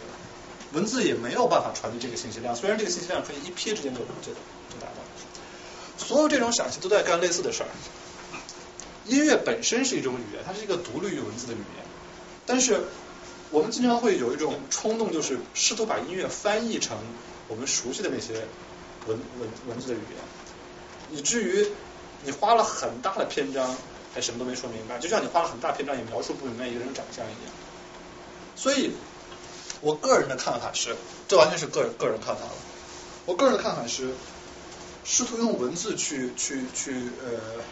描摹音乐的企图几乎是注定会失败的。你要了解一个音乐是在讲什么，唯一的办法就是听那个音乐本身，因为这个音乐是没法翻译的，它那个语言描述就是那个语言描述的东西。一旦你试图用我们熟悉的文字去固定它，你就是失去了大部分的信息量。所以我自己很少去看这样的东西，有的时候技术性的东西你会看一下，但是。基本上你不太会把时间花在这种事情上。那听音乐会之前，听音乐会之前我们一般干什么事儿呢？最简单的，让你去听音乐会之前有一个比较好的准备的技巧是这样的，就是你先听一遍那曲子。人的一个非常强有力的生呃生物学特性是，你几乎总是觉得听过的曲旋律比较好听。实际上这也正是为什么大部分的音乐音乐音乐。题材本身都是由一两个主题放在那里，然后不断的重复，因为你第二次听的时候就会觉得比较熟悉、比较亲切。人们总是觉得自己听过的旋律好听，所以一旦你听过一个曲一个一个曲子，你对它的旋律有一个大概的了解，对它的长度、它的结构有一个大概的了解，你再去听，你就会有多了多的时间和精力放在它的细节上，去想它的声部是怎么回事儿，去想它的结构是怎么回事儿，然后不用去承担那个。第一印象所造造造成的冲击，为什么这个事情对我们很重要，而对一百年前的两百年前人不重要？就像我刚才说的，两百年前的观众，他们去听勃拉姆斯的作品首演，他们也没时间听过。为什么他们听首演就可以做出判断，说这个好，那个不好？不管那个判断对不对，他们有信心做这个判断，因为他们从小听那个音乐听到大。我们今天再了解古典音乐的人，也不是从小听古典音乐听到大，我们是听各种各样的音乐听到大。而那个时代的人只听过这一种音乐。他们不管有没有好的教养，有没有好的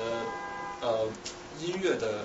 水准，他们的耳朵熟悉这个东西，他们自然而然知道我该听什么，而我们大多数人不熟悉这个东西。所以我个人的建议是，听音乐会之前去网上搜一下，一般出来都能搜得到那个曲子，把它大概听一下，大概知道它有多长，大概知道它每一块是怎么回事儿，然后你去听音乐会的时候，就会从容的多，你就不会不会觉得 overwhelmed，不会觉得。你不知道该把注意力放在哪，这是第二个关于音乐会我想说的事儿。第三个事儿是，很多人说，我怎么能听出这个音乐会的演奏是好是坏，或者说这个人演奏和那个人演奏有什么区别？或者就听完了，我不知道我该说什么。这当然是一种呃，其实没什么必要的焦虑，因为我们听流行音乐会并不这么焦虑，对吧？我们听流行音乐会，我们有自信说我们听完觉得唱的好或者不好。但是古典音乐好像好像让你觉得你必须 somehow 你需要有点知识才能够去判断是不是好。这个知识是没错，但是它也没那么神秘。刚才有人问为什么放这么一个 slide，就是这是三个人不同的人写的字。我们当然不是说这三三个字谁写的好谁写的坏，但是我们可以一眼判断出这三个字大概各是什么风格，然后他们是不一样的，然后这个写作的人大概是个写写写写写字大概什么样的。现在我的问题是，你让一个美国人来判断，他能判断的像我们一样好吗？我们中国人不一定要自己是个书法家，我们也能够轻易的看出这里面的细微差别，非常细腻的连和断的差别，非常呃怎么样运的笔，这个笔是呃是一种什么样的风格，我们也许不能用很很准确语言描述出来，但是我们知道它们之间的区别。为什么呢？因为首先我们认识这个字儿，我们知道这个字儿要是我写大概会写成什么样，周围人写大概会写成什么样，然后这三个人把它写成什么样，他们这一笔是这么勾，那一笔是那么勾的。这个认识这个字儿的这部分，就是那个你所必须要的知识。如果你不认识这个字，你单纯看这三个，把它像画儿一样看，你是无法做出一个书法艺术层面的评价的。所以，一个美国人如果他不认识这三个这个字儿，他很难做出任何得体的判断。那古典音乐也是一样，你所需要的知识就是认识那个字儿，其实没有很高，你甚至都不需要自己能写写会写，你只需要认识它。然后你就会注意到非常多的细节，一下就会注意到非常多，注意这笔是怎么运的呀，这个结构是怎么搭的呀，比方说这个重心比较靠上，这个重心比较靠下，这种事情你都都会注意到。但是前提是你得认识这个字儿。如果你不认识这个字，你听到就是一个囫囵吞枣的东西，就像一个美国人看这个字，他只会认为这是一幅画，他不会认为这是一个字。我这里有一个同样的曲子，我我我只放开头好了，因为我们时间有限。他是三个三个人都是很好的音乐家，我不是要告诉大家谁弹的更好，但是他们之间的差别，如果你第一次听，可能会觉得非常模糊，完全没有什么区别。但是如果你听的多了，你能听出他们之间的细微差别。我各放一个开头，大家体会一下不同不同时代的音乐家弹同一个曲子，大概能有多大的差别。这个人 我就不用再问了，是吧？他叫郎朗。郎朗。王力宏。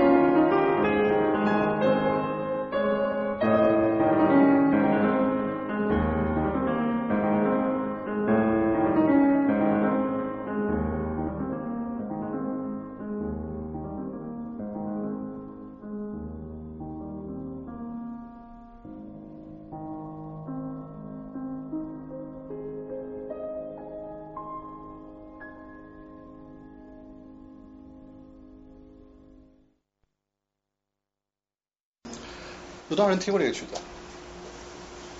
这个曲子，如果你不听古典音乐的话，最最有可能听到它的的的的情形是有一个二十年前的奥斯卡获奖影片叫《Pianist》，哦，是那个里面用的这首曲子。肖邦曲子感觉听上去差不多。这是一个老一代的大师，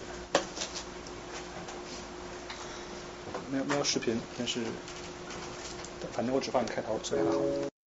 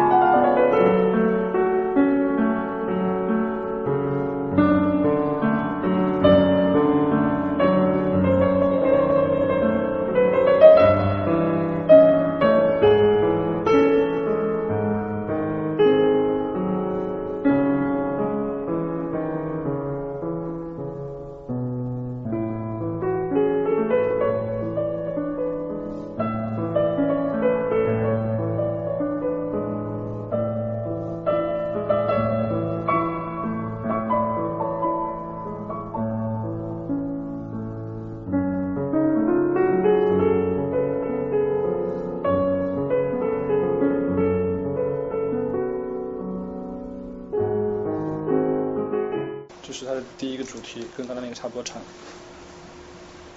能听出点细微的差别吗？没有。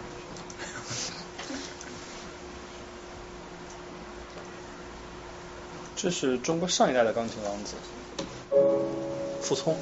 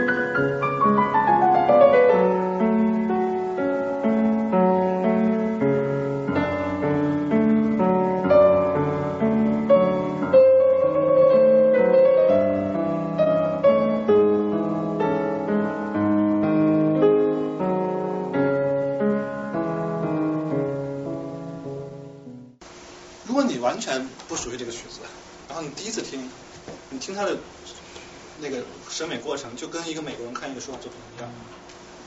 但是你越对这个曲子越熟悉，你就能听出越多的细节出来。你就如果那个曲子旋律非常熟悉，你就会把注意力全部放在那个细微的细节上，然后听出非常多的细微差别。比方说，傅聪的左手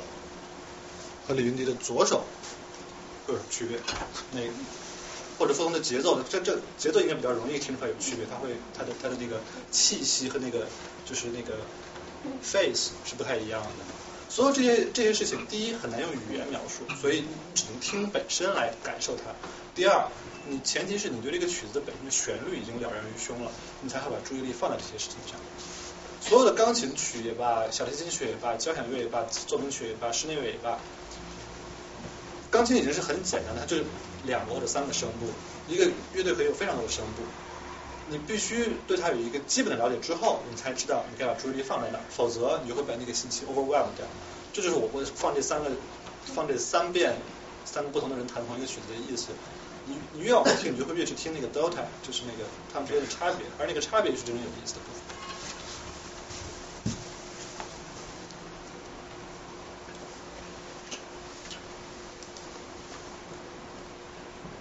OK，我我先总结一下我刚才想表达的意思。我们今天听音乐会是去听一个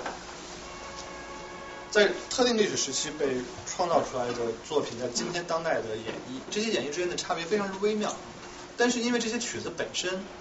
传递了非常丰富的信息，以至于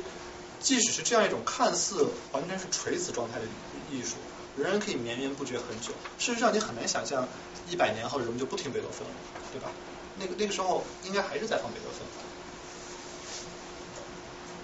你需要一点点基本知识，没错。很多人会试图把就是呃 downplay 这件事情重要性。有时候你会看到网上有人说，根本就不需要任何知识储备，你听就是了。我我不认为是这样。你什么准备都没有去听，经常打个比方，就像是你完全，如果你对橄榄球的规则一点都不了解，你就很难去欣赏一场橄榄球赛。美国人从小长大，他们知道那个是怎么回事。中国人刚来美国，几乎很难，几乎没有人一开始就喜欢美式橄榄球的，因为你不知道他干什么。同样的道理，你要是不知道这个东西的规则，你就会就像中国人看橄榄球赛一样的感觉，完全不知道他们在干什么。你需要一点基本知识，这些基本知识包括哪些呢？第一，一开始那那幅大图就是什么年代的人干了些什么事儿，他们大概是什么样的风格。第二，了解一点点作曲家的八卦，也许是有帮助的。如果你知道舒伯特只活了三十一岁，如果你知道舒伯特是个文艺青年，如果你知道舒伯特一辈子没有女朋友，如果你知道舒伯特是死的时候是因为他去嫖妓然后染上梅毒死的，如果你知道他死后人们把他最美的曲子结成一首一个集子叫做《天鹅之歌》发行出来，然后你再去听舒伯特小夜曲，倒不是说这个这个事情就真的让你会怎么样限定了你听小夜曲时候的想象，但是这个人会立体一点。然后了解一点曲子的乐理是有有用的，比方说这个曲子大概有多长，它之间是个什么结构？因为就像开车一样，如果你不去不断的看 GPS，你就傻开，你就觉得路永远很长。但是你大概知道那个大的 big map 的时候，你开起来就会不会觉得很长。所以你听一个比较大型的交响乐，你大概知道它有多长，以及我走到哪儿了，是会有用的，会让你有一种怎么说在地图上看路的感觉。然后会听和声，会听复调是很重要，就像我们刚才上半场显示的那样，你会把注意力放在很多有趣的声部和声部之间交织的东西上，而不是只是跟着那个主旋律带着，就像我们听流行歌一样，只听只注意到那个歌本身，而是你会注意到它中间有非常多的声部之间的肢体和声部之间的硬核。所有这些知识都没有很多，任何一个人都可以轻易的掌握，就像十九世纪一个没有文化的普通老百姓也可以轻易掌握，因为他成长的那个环境里一样。我们今天没有在没有在那个环境里长大，但是稍加努力是可以掌握的。掌握之后，其实也没有什么别的用处，但是你会在听这种音乐的时候，稍微多注意注意到很多细节，然后稍微多注意到一些美，然后你可能会觉得，你可能仍然不会爱上它，但是也许你就会喜欢。最后的几个 slides 是我想讨论一下常见的几本书或者电影或者就可以算是帮助你了解古典音乐的媒媒介。我我选了四本书在这，第一本叫《人类音乐》，是梅纽因写的。梅纽因是一个小提琴家，他写这本书是探讨泛泛指意义上人类音乐，但是他自己是古典音乐家，所以他古典音乐写的比重比较大。这本书很好读，不是不是专业书，是一个可以拿来消遣的书。是一个挺好的对，就是一般意义上的人类音乐的了解的一个一个一个读。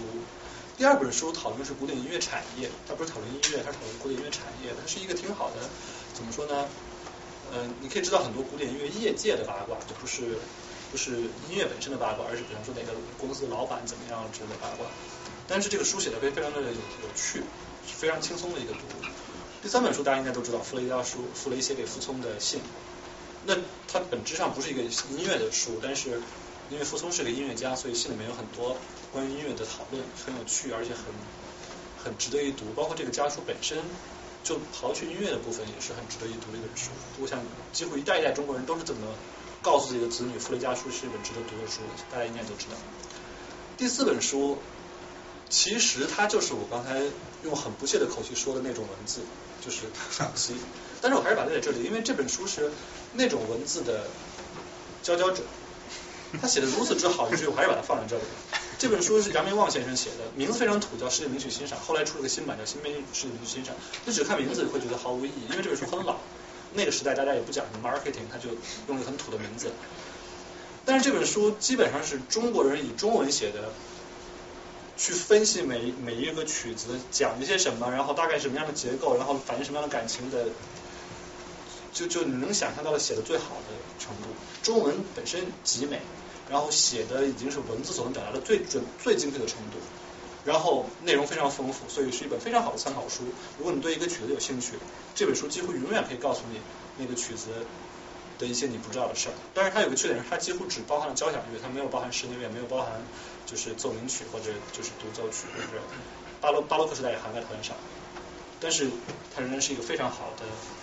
参考书。这是我觉得四本可值得一提的书。这是一些电影。关于古典音乐家的传记电影，我都没有列在这里，因为太多了。但是这几部电影，呃，是比较就是从电影的角度来说是比较有意思的。第一个曲子非常老，叫《一曲难忘》，一九四六年的片子，写肖邦的。看过这个电影本身可能是一个年龄暴露的事儿，因为这个电影本身大部分中国人看是因为它在二十年前在电影频道老放，今天已经不太放了。这是个老老片，大家想一九四六年大家知道是什么风格，但是很很好看，真那个是一个非常就典型的那种八卦片，它讲肖邦和乔治桑之间那些那些事儿。乔治桑是当时的一个呃就是文坛的女主人，然后跟肖邦在一起，基本上是一个非常有权势的女人和一个非常柔弱的男人之间的一个非常奇怪的爱情故事。第二个电影叫。中文名叫《太平洋和寂寞》，他讲的就是我刚才那个五重奏里面说的那个大提琴家杜普雷的故事。杜普雷的爱情，杜普雷的悲剧，都在这个电电影里面。这个电影它有点失真，呃，所有这种电影八卦都会有失真，但是本身挺好看的。第三个电影《阿马迪乌斯》讲的莫扎特，这个很多人可能知道，因为他获过奥斯卡奖，是一个非常好的了解莫萨莫扎特那个时代的宫廷和宫廷音乐怎么回事的。一个电影，反而不太能了解莫扎特，因为他有点小丑化，但是对对那个背景的了解非常好，而且电影本身很好看，音乐也很好听。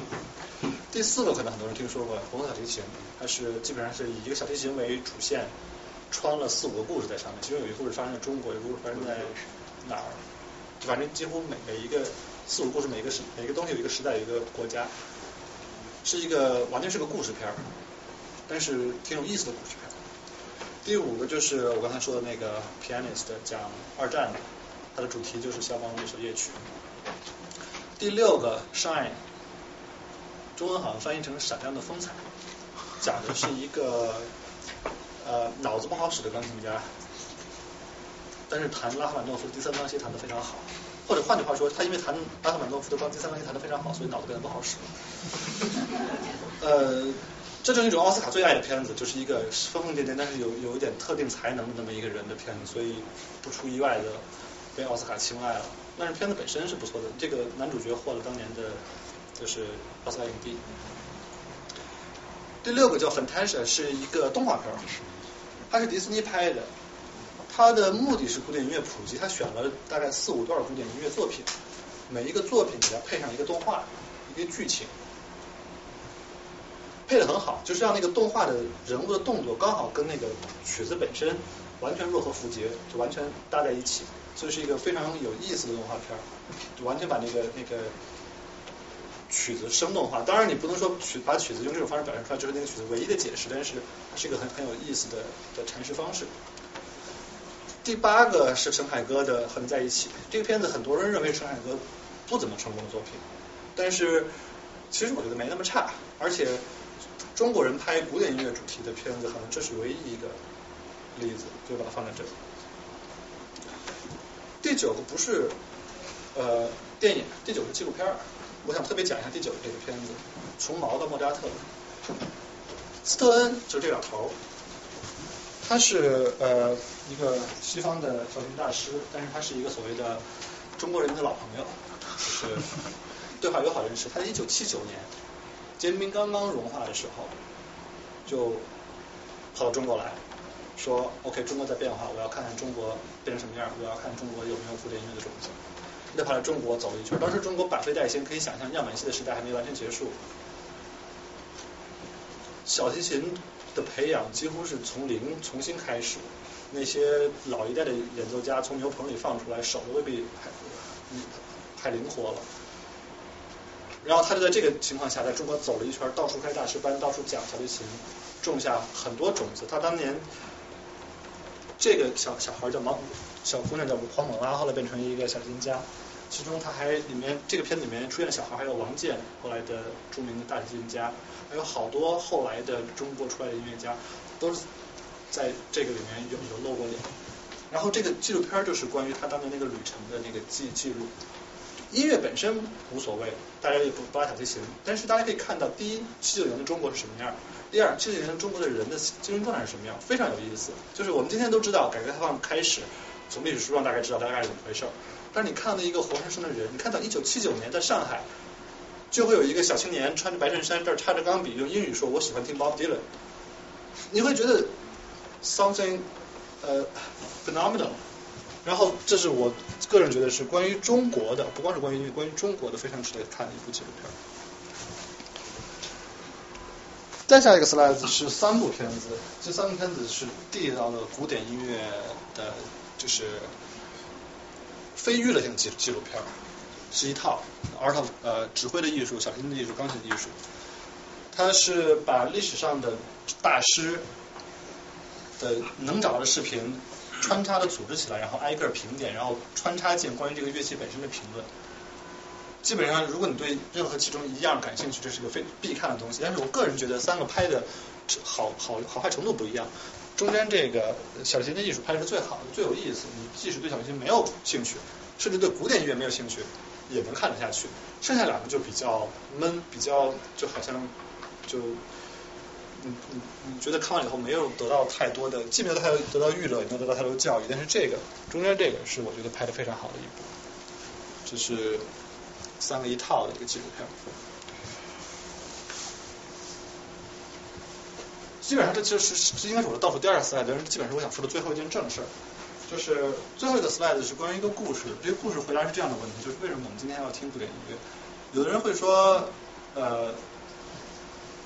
他过时了或者他死了，这话我刚才说了，我认为是对的。但尽管如此，因为他在那个时代。集中了那么优秀的创造才能在里面，所以他他不朽，虽然他是一个僵化的不朽。我下一个 slide 是一个故事，是这样的一个故事，这是个真的事儿，它是来自于齐齐泽克一本书，二战时候的事儿。当时德国和俄国正在打仗，然后前线上冬天大家知道俄罗斯的冬天有多冷。然后两方都虽然号称是在为自己国家的命运决战，但实际上都都恨不得赶紧回家，谁也不想再打下去。但是生死存亡之际，你又走不开。然后这个时候，俄俄罗斯的小提琴家去去现场为战士做乐演出，然后演完了之后，德国那边放过来一个声音说：“能给我们也拉点吗？”这就是为什么我们后来还在听古典音乐，就是它在这个意义上是来说是不朽的。这是我的最后一个 slide，然后我们还有十分钟，大家有什么问题可以问？好，大家先感谢。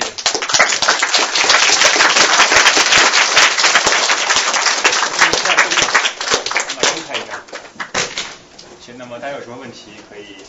现在可以问了。我我先问一个吧，对，就是呃，我想问，就是说，你像我小时候买过一个磁带，就是田，就贝多芬的《田园》，嗯，然后我就想，它既然叫田园嘛，那我在听的时候，我就会去想象那个田园的嗯场景，嗯，所以但我不知道，就是说这种做法，包括作者他有意识的为这个作品做一个意向，然后我带着意向去听，甚至往意向方面去靠，嗯，这个做法是有利还是有弊的？这是一个非常好的问题。我其实我问了，我才意识到我跟他们居然没有讨论这件事儿，是个很遗憾的事儿。首先，标题音乐或者说有主题的音乐本身并不是古典音乐的主流，这是很多人可能不知道的一件事儿。因为中国人接触到的古典音乐，特别是中国人写的，一般都有题目。但是事实上，在古典音乐的长河里面，我们回到一开最一开始那个 slides。第一个写标题音乐，或者说人们今天认为的第一个标题音乐，真正意义上的标题音乐是李斯特。虽然贝多芬写过《田园》，但是李斯特写的一一个叫作品叫做《交响诗》，是第一个真正意义上的叙事音乐，它是一个故事为背景写成的。在此之前，人们基本上都是在写音乐，这个音乐可能有一个题目，但是这个题目只是个题目，它并不一定要指实事儿。直到后来，人们才越来越多的开始试图用音乐去讲实事儿。那么我从两个角度来回答这个问题。第一个角度是完全不必要，音乐就是音乐，音乐不一定可以脱离内容存在，可以脱离叙事性的内容存在。音乐本身的结构、音乐本身的肢体、音乐本身的和声、旋律、节奏，都是可以独立作为审美对象的，它完全可以脱离于现实生活，脱离于真实的故事存在。第二个回答是，如果你知道作曲家给他起题背后的心情，可能会有点帮助。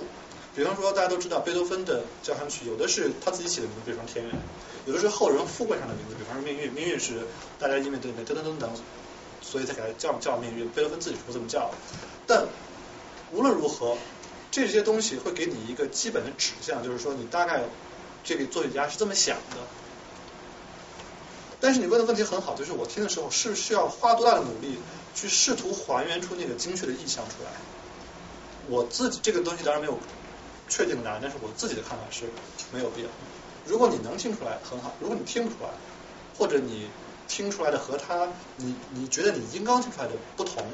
你应该相信你的耳朵，而不是相信你读到了那些背景材料。那刚才放的就是三个钢琴的对比，嗯，他们存在瑕疵吗？所有的演奏都存在瑕疵。OK，那这样的话就是假设他们的演奏不存在瑕疵，那只是诠释的不一样，那这样还会有最好和本来也没有最好，所有的我这样来说好了，你认识很多人，你认识很多朋友，你认识很多陌生人，这些人中间有最好的人吗？他们有些人是有缺点，有些人是坏人，但是即使你看那些比较好的人，他们说有最好的吗？也没有，但是他们当时只是不一样。刚才介绍一个那个女大提琴大提家的时候，然后你有说她是现在就最好的大提琴家之一。对，这个这是一个很好的问题。我我这样来回答这个问题。第一，我说没有最好的，不是说完全没有优劣之分，就像人和人之间有好人坏人之分，有好朋友坏朋友之分，而他是在最多的作品上表现出了最好的、最多很好的演绎，所以他被认为是一个非常最好的大提琴家。但是这并不是说他的每一个特定的演绎都一定比同样的作品别人演绎都严格要好。只不过他在大提琴的重要文献上、重要的作作品上，奉献出了最最多的让人回味不久、回味不已的的的的演出，仍然是有缺点的。事实上，他缺点很明显，他很粗糙，他很狂放，他其实有点像今天人们对郎朗的批评，就是觉得他有点 过于感情化。但是即使这样，他仍然是很好的。这样的话，会不会就是有一些人试图去创作一个电脑的这一个程序，然后去按照一个固定的会有乐谱，啊，就会有，而且事实上那样的作品创造，按今天的技术来是可以乱真的。很多人都说这个东西没有人性，没有呃机械化，但是实际上你真放给他看，他未必能听得出来，是可以的。就有人做这样的尝试有人。做这样的尝试。我我之前不是在我我之前写过一篇文章讨论电脑作曲这件事情。我的那个曲子背后附了两首曲子，一首是肖邦，一首是电脑仿肖邦做出来的夜曲。嗯然后我让不熟悉肖邦人去听，基本上是一半儿一半儿，就是百分之，所以就基本上跟瞎猜一样。啊，哎，我有我有一个呃分享的一个问题，我说先说点分享啊觉得今天最大的收获就是在你放那个三个钢琴的时候啊，嗯我觉得最好一点是不是能够下次放或怎么样，我们不看是谁演奏，我看他的想象，真的去听。我为什么会有这个想法？因为我不知道大家看不看娱乐节目啊。我前两天看一个那个综艺节目，我忘记叫什么，非呃就是说好像很多人去呃模仿费玉清，然后费玉清也在这个 show 里面，然后大概五六个人一起唱呃同一个歌曲，然后唱给大家都很熟悉的《一剪梅》，然后让猜哪个人是费玉清或哪个人不是费玉清。然后我觉得跟这个很像，就是你说就是我们听音乐要准备什么。就如果你对这个东西完全不熟悉，然后你对《一剪梅》你从来不知道什么是《一剪梅》的旋律是什么，你不知道呃古典音乐的大概的一些一些事情，你去鉴赏是完全没有没有啊没有意义的。然后还有一点就是我有一个问题。我一直觉得我很偏见，我觉得是古呃古典音乐音乐跟这个绘画，就是音乐跟呃艺术，我觉得是很很大程度上是一种啊天赋，就说包括你能够演奏一种呃或者是能够鉴赏，我觉得都是一个天赋。我不觉得这些 skill 是能够学习的，但不是说我们今天坐在这里是没有意义的。我的意思是说，很多时候其实呃我们要努力的去去做很多问题也好，这个这个非常好，但我还是觉得它。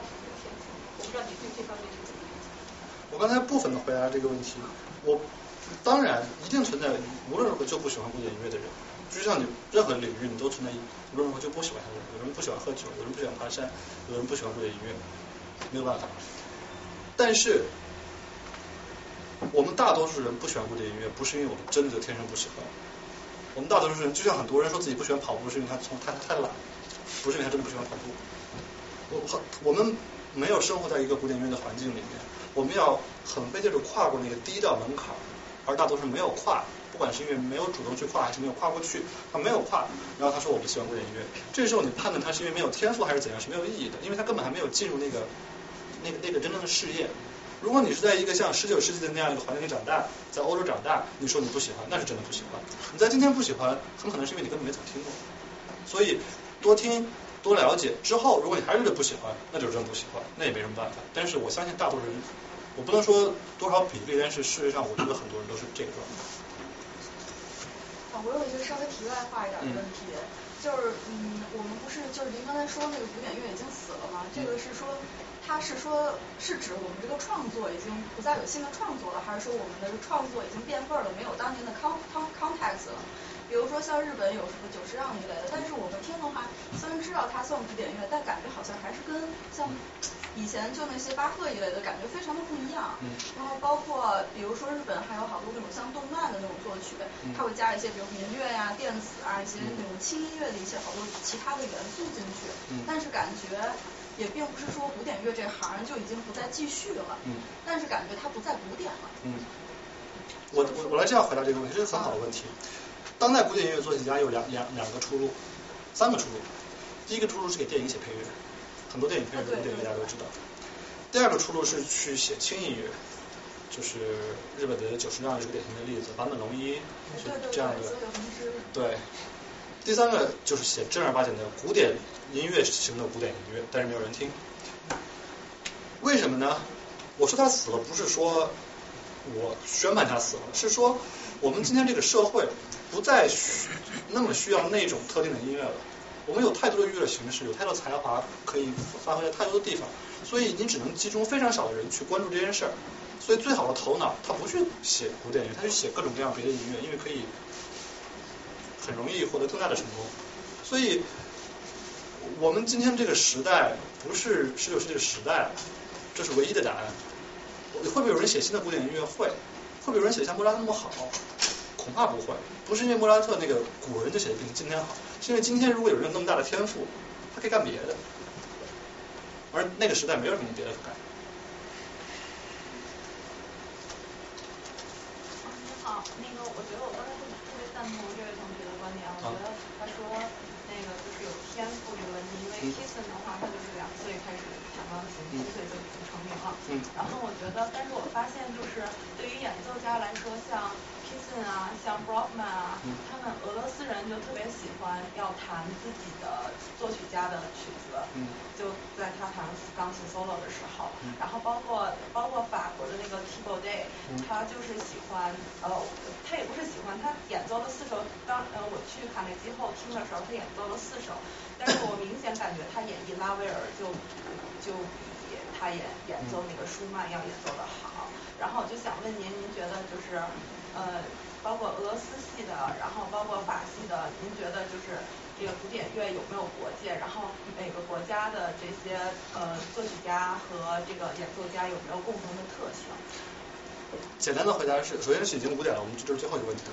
简单的回答是有，因为古典音乐的根儿我刚刚说了是在民间音乐上，任何一个外国人演奏梁祝都不会有中文跟关听家演的好。事实上有有过一个例子，那个新加坡交响乐团和呃 Jill Shaham，Jill Shaham 是一个顶级的年轻小提琴家，但是是一个典型的西方人，合作了一次梁祝，就水平非常一般，因为很可能他对那个梁祝背后那个。呃，昆那个那个就是戏剧的曲牌一无所知，他他无从传递那个该传递的那个微妙之处，所以古典音乐当然有国界，但是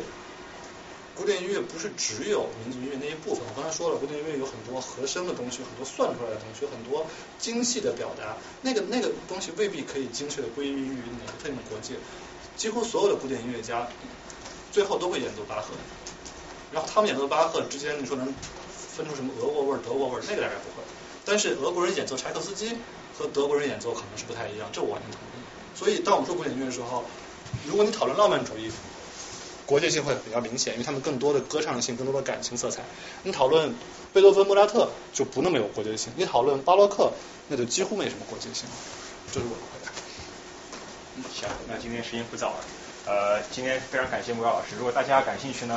可以到我们的网上看我们以以以前的活动，然后还是这句话，就是如果大家自己有感兴趣的话题或者有认为有意思的朋友，欢迎向我们推荐，然后可以让这个活动更好的办下去吧。好，最后谢再谢谢大家，谢谢大家。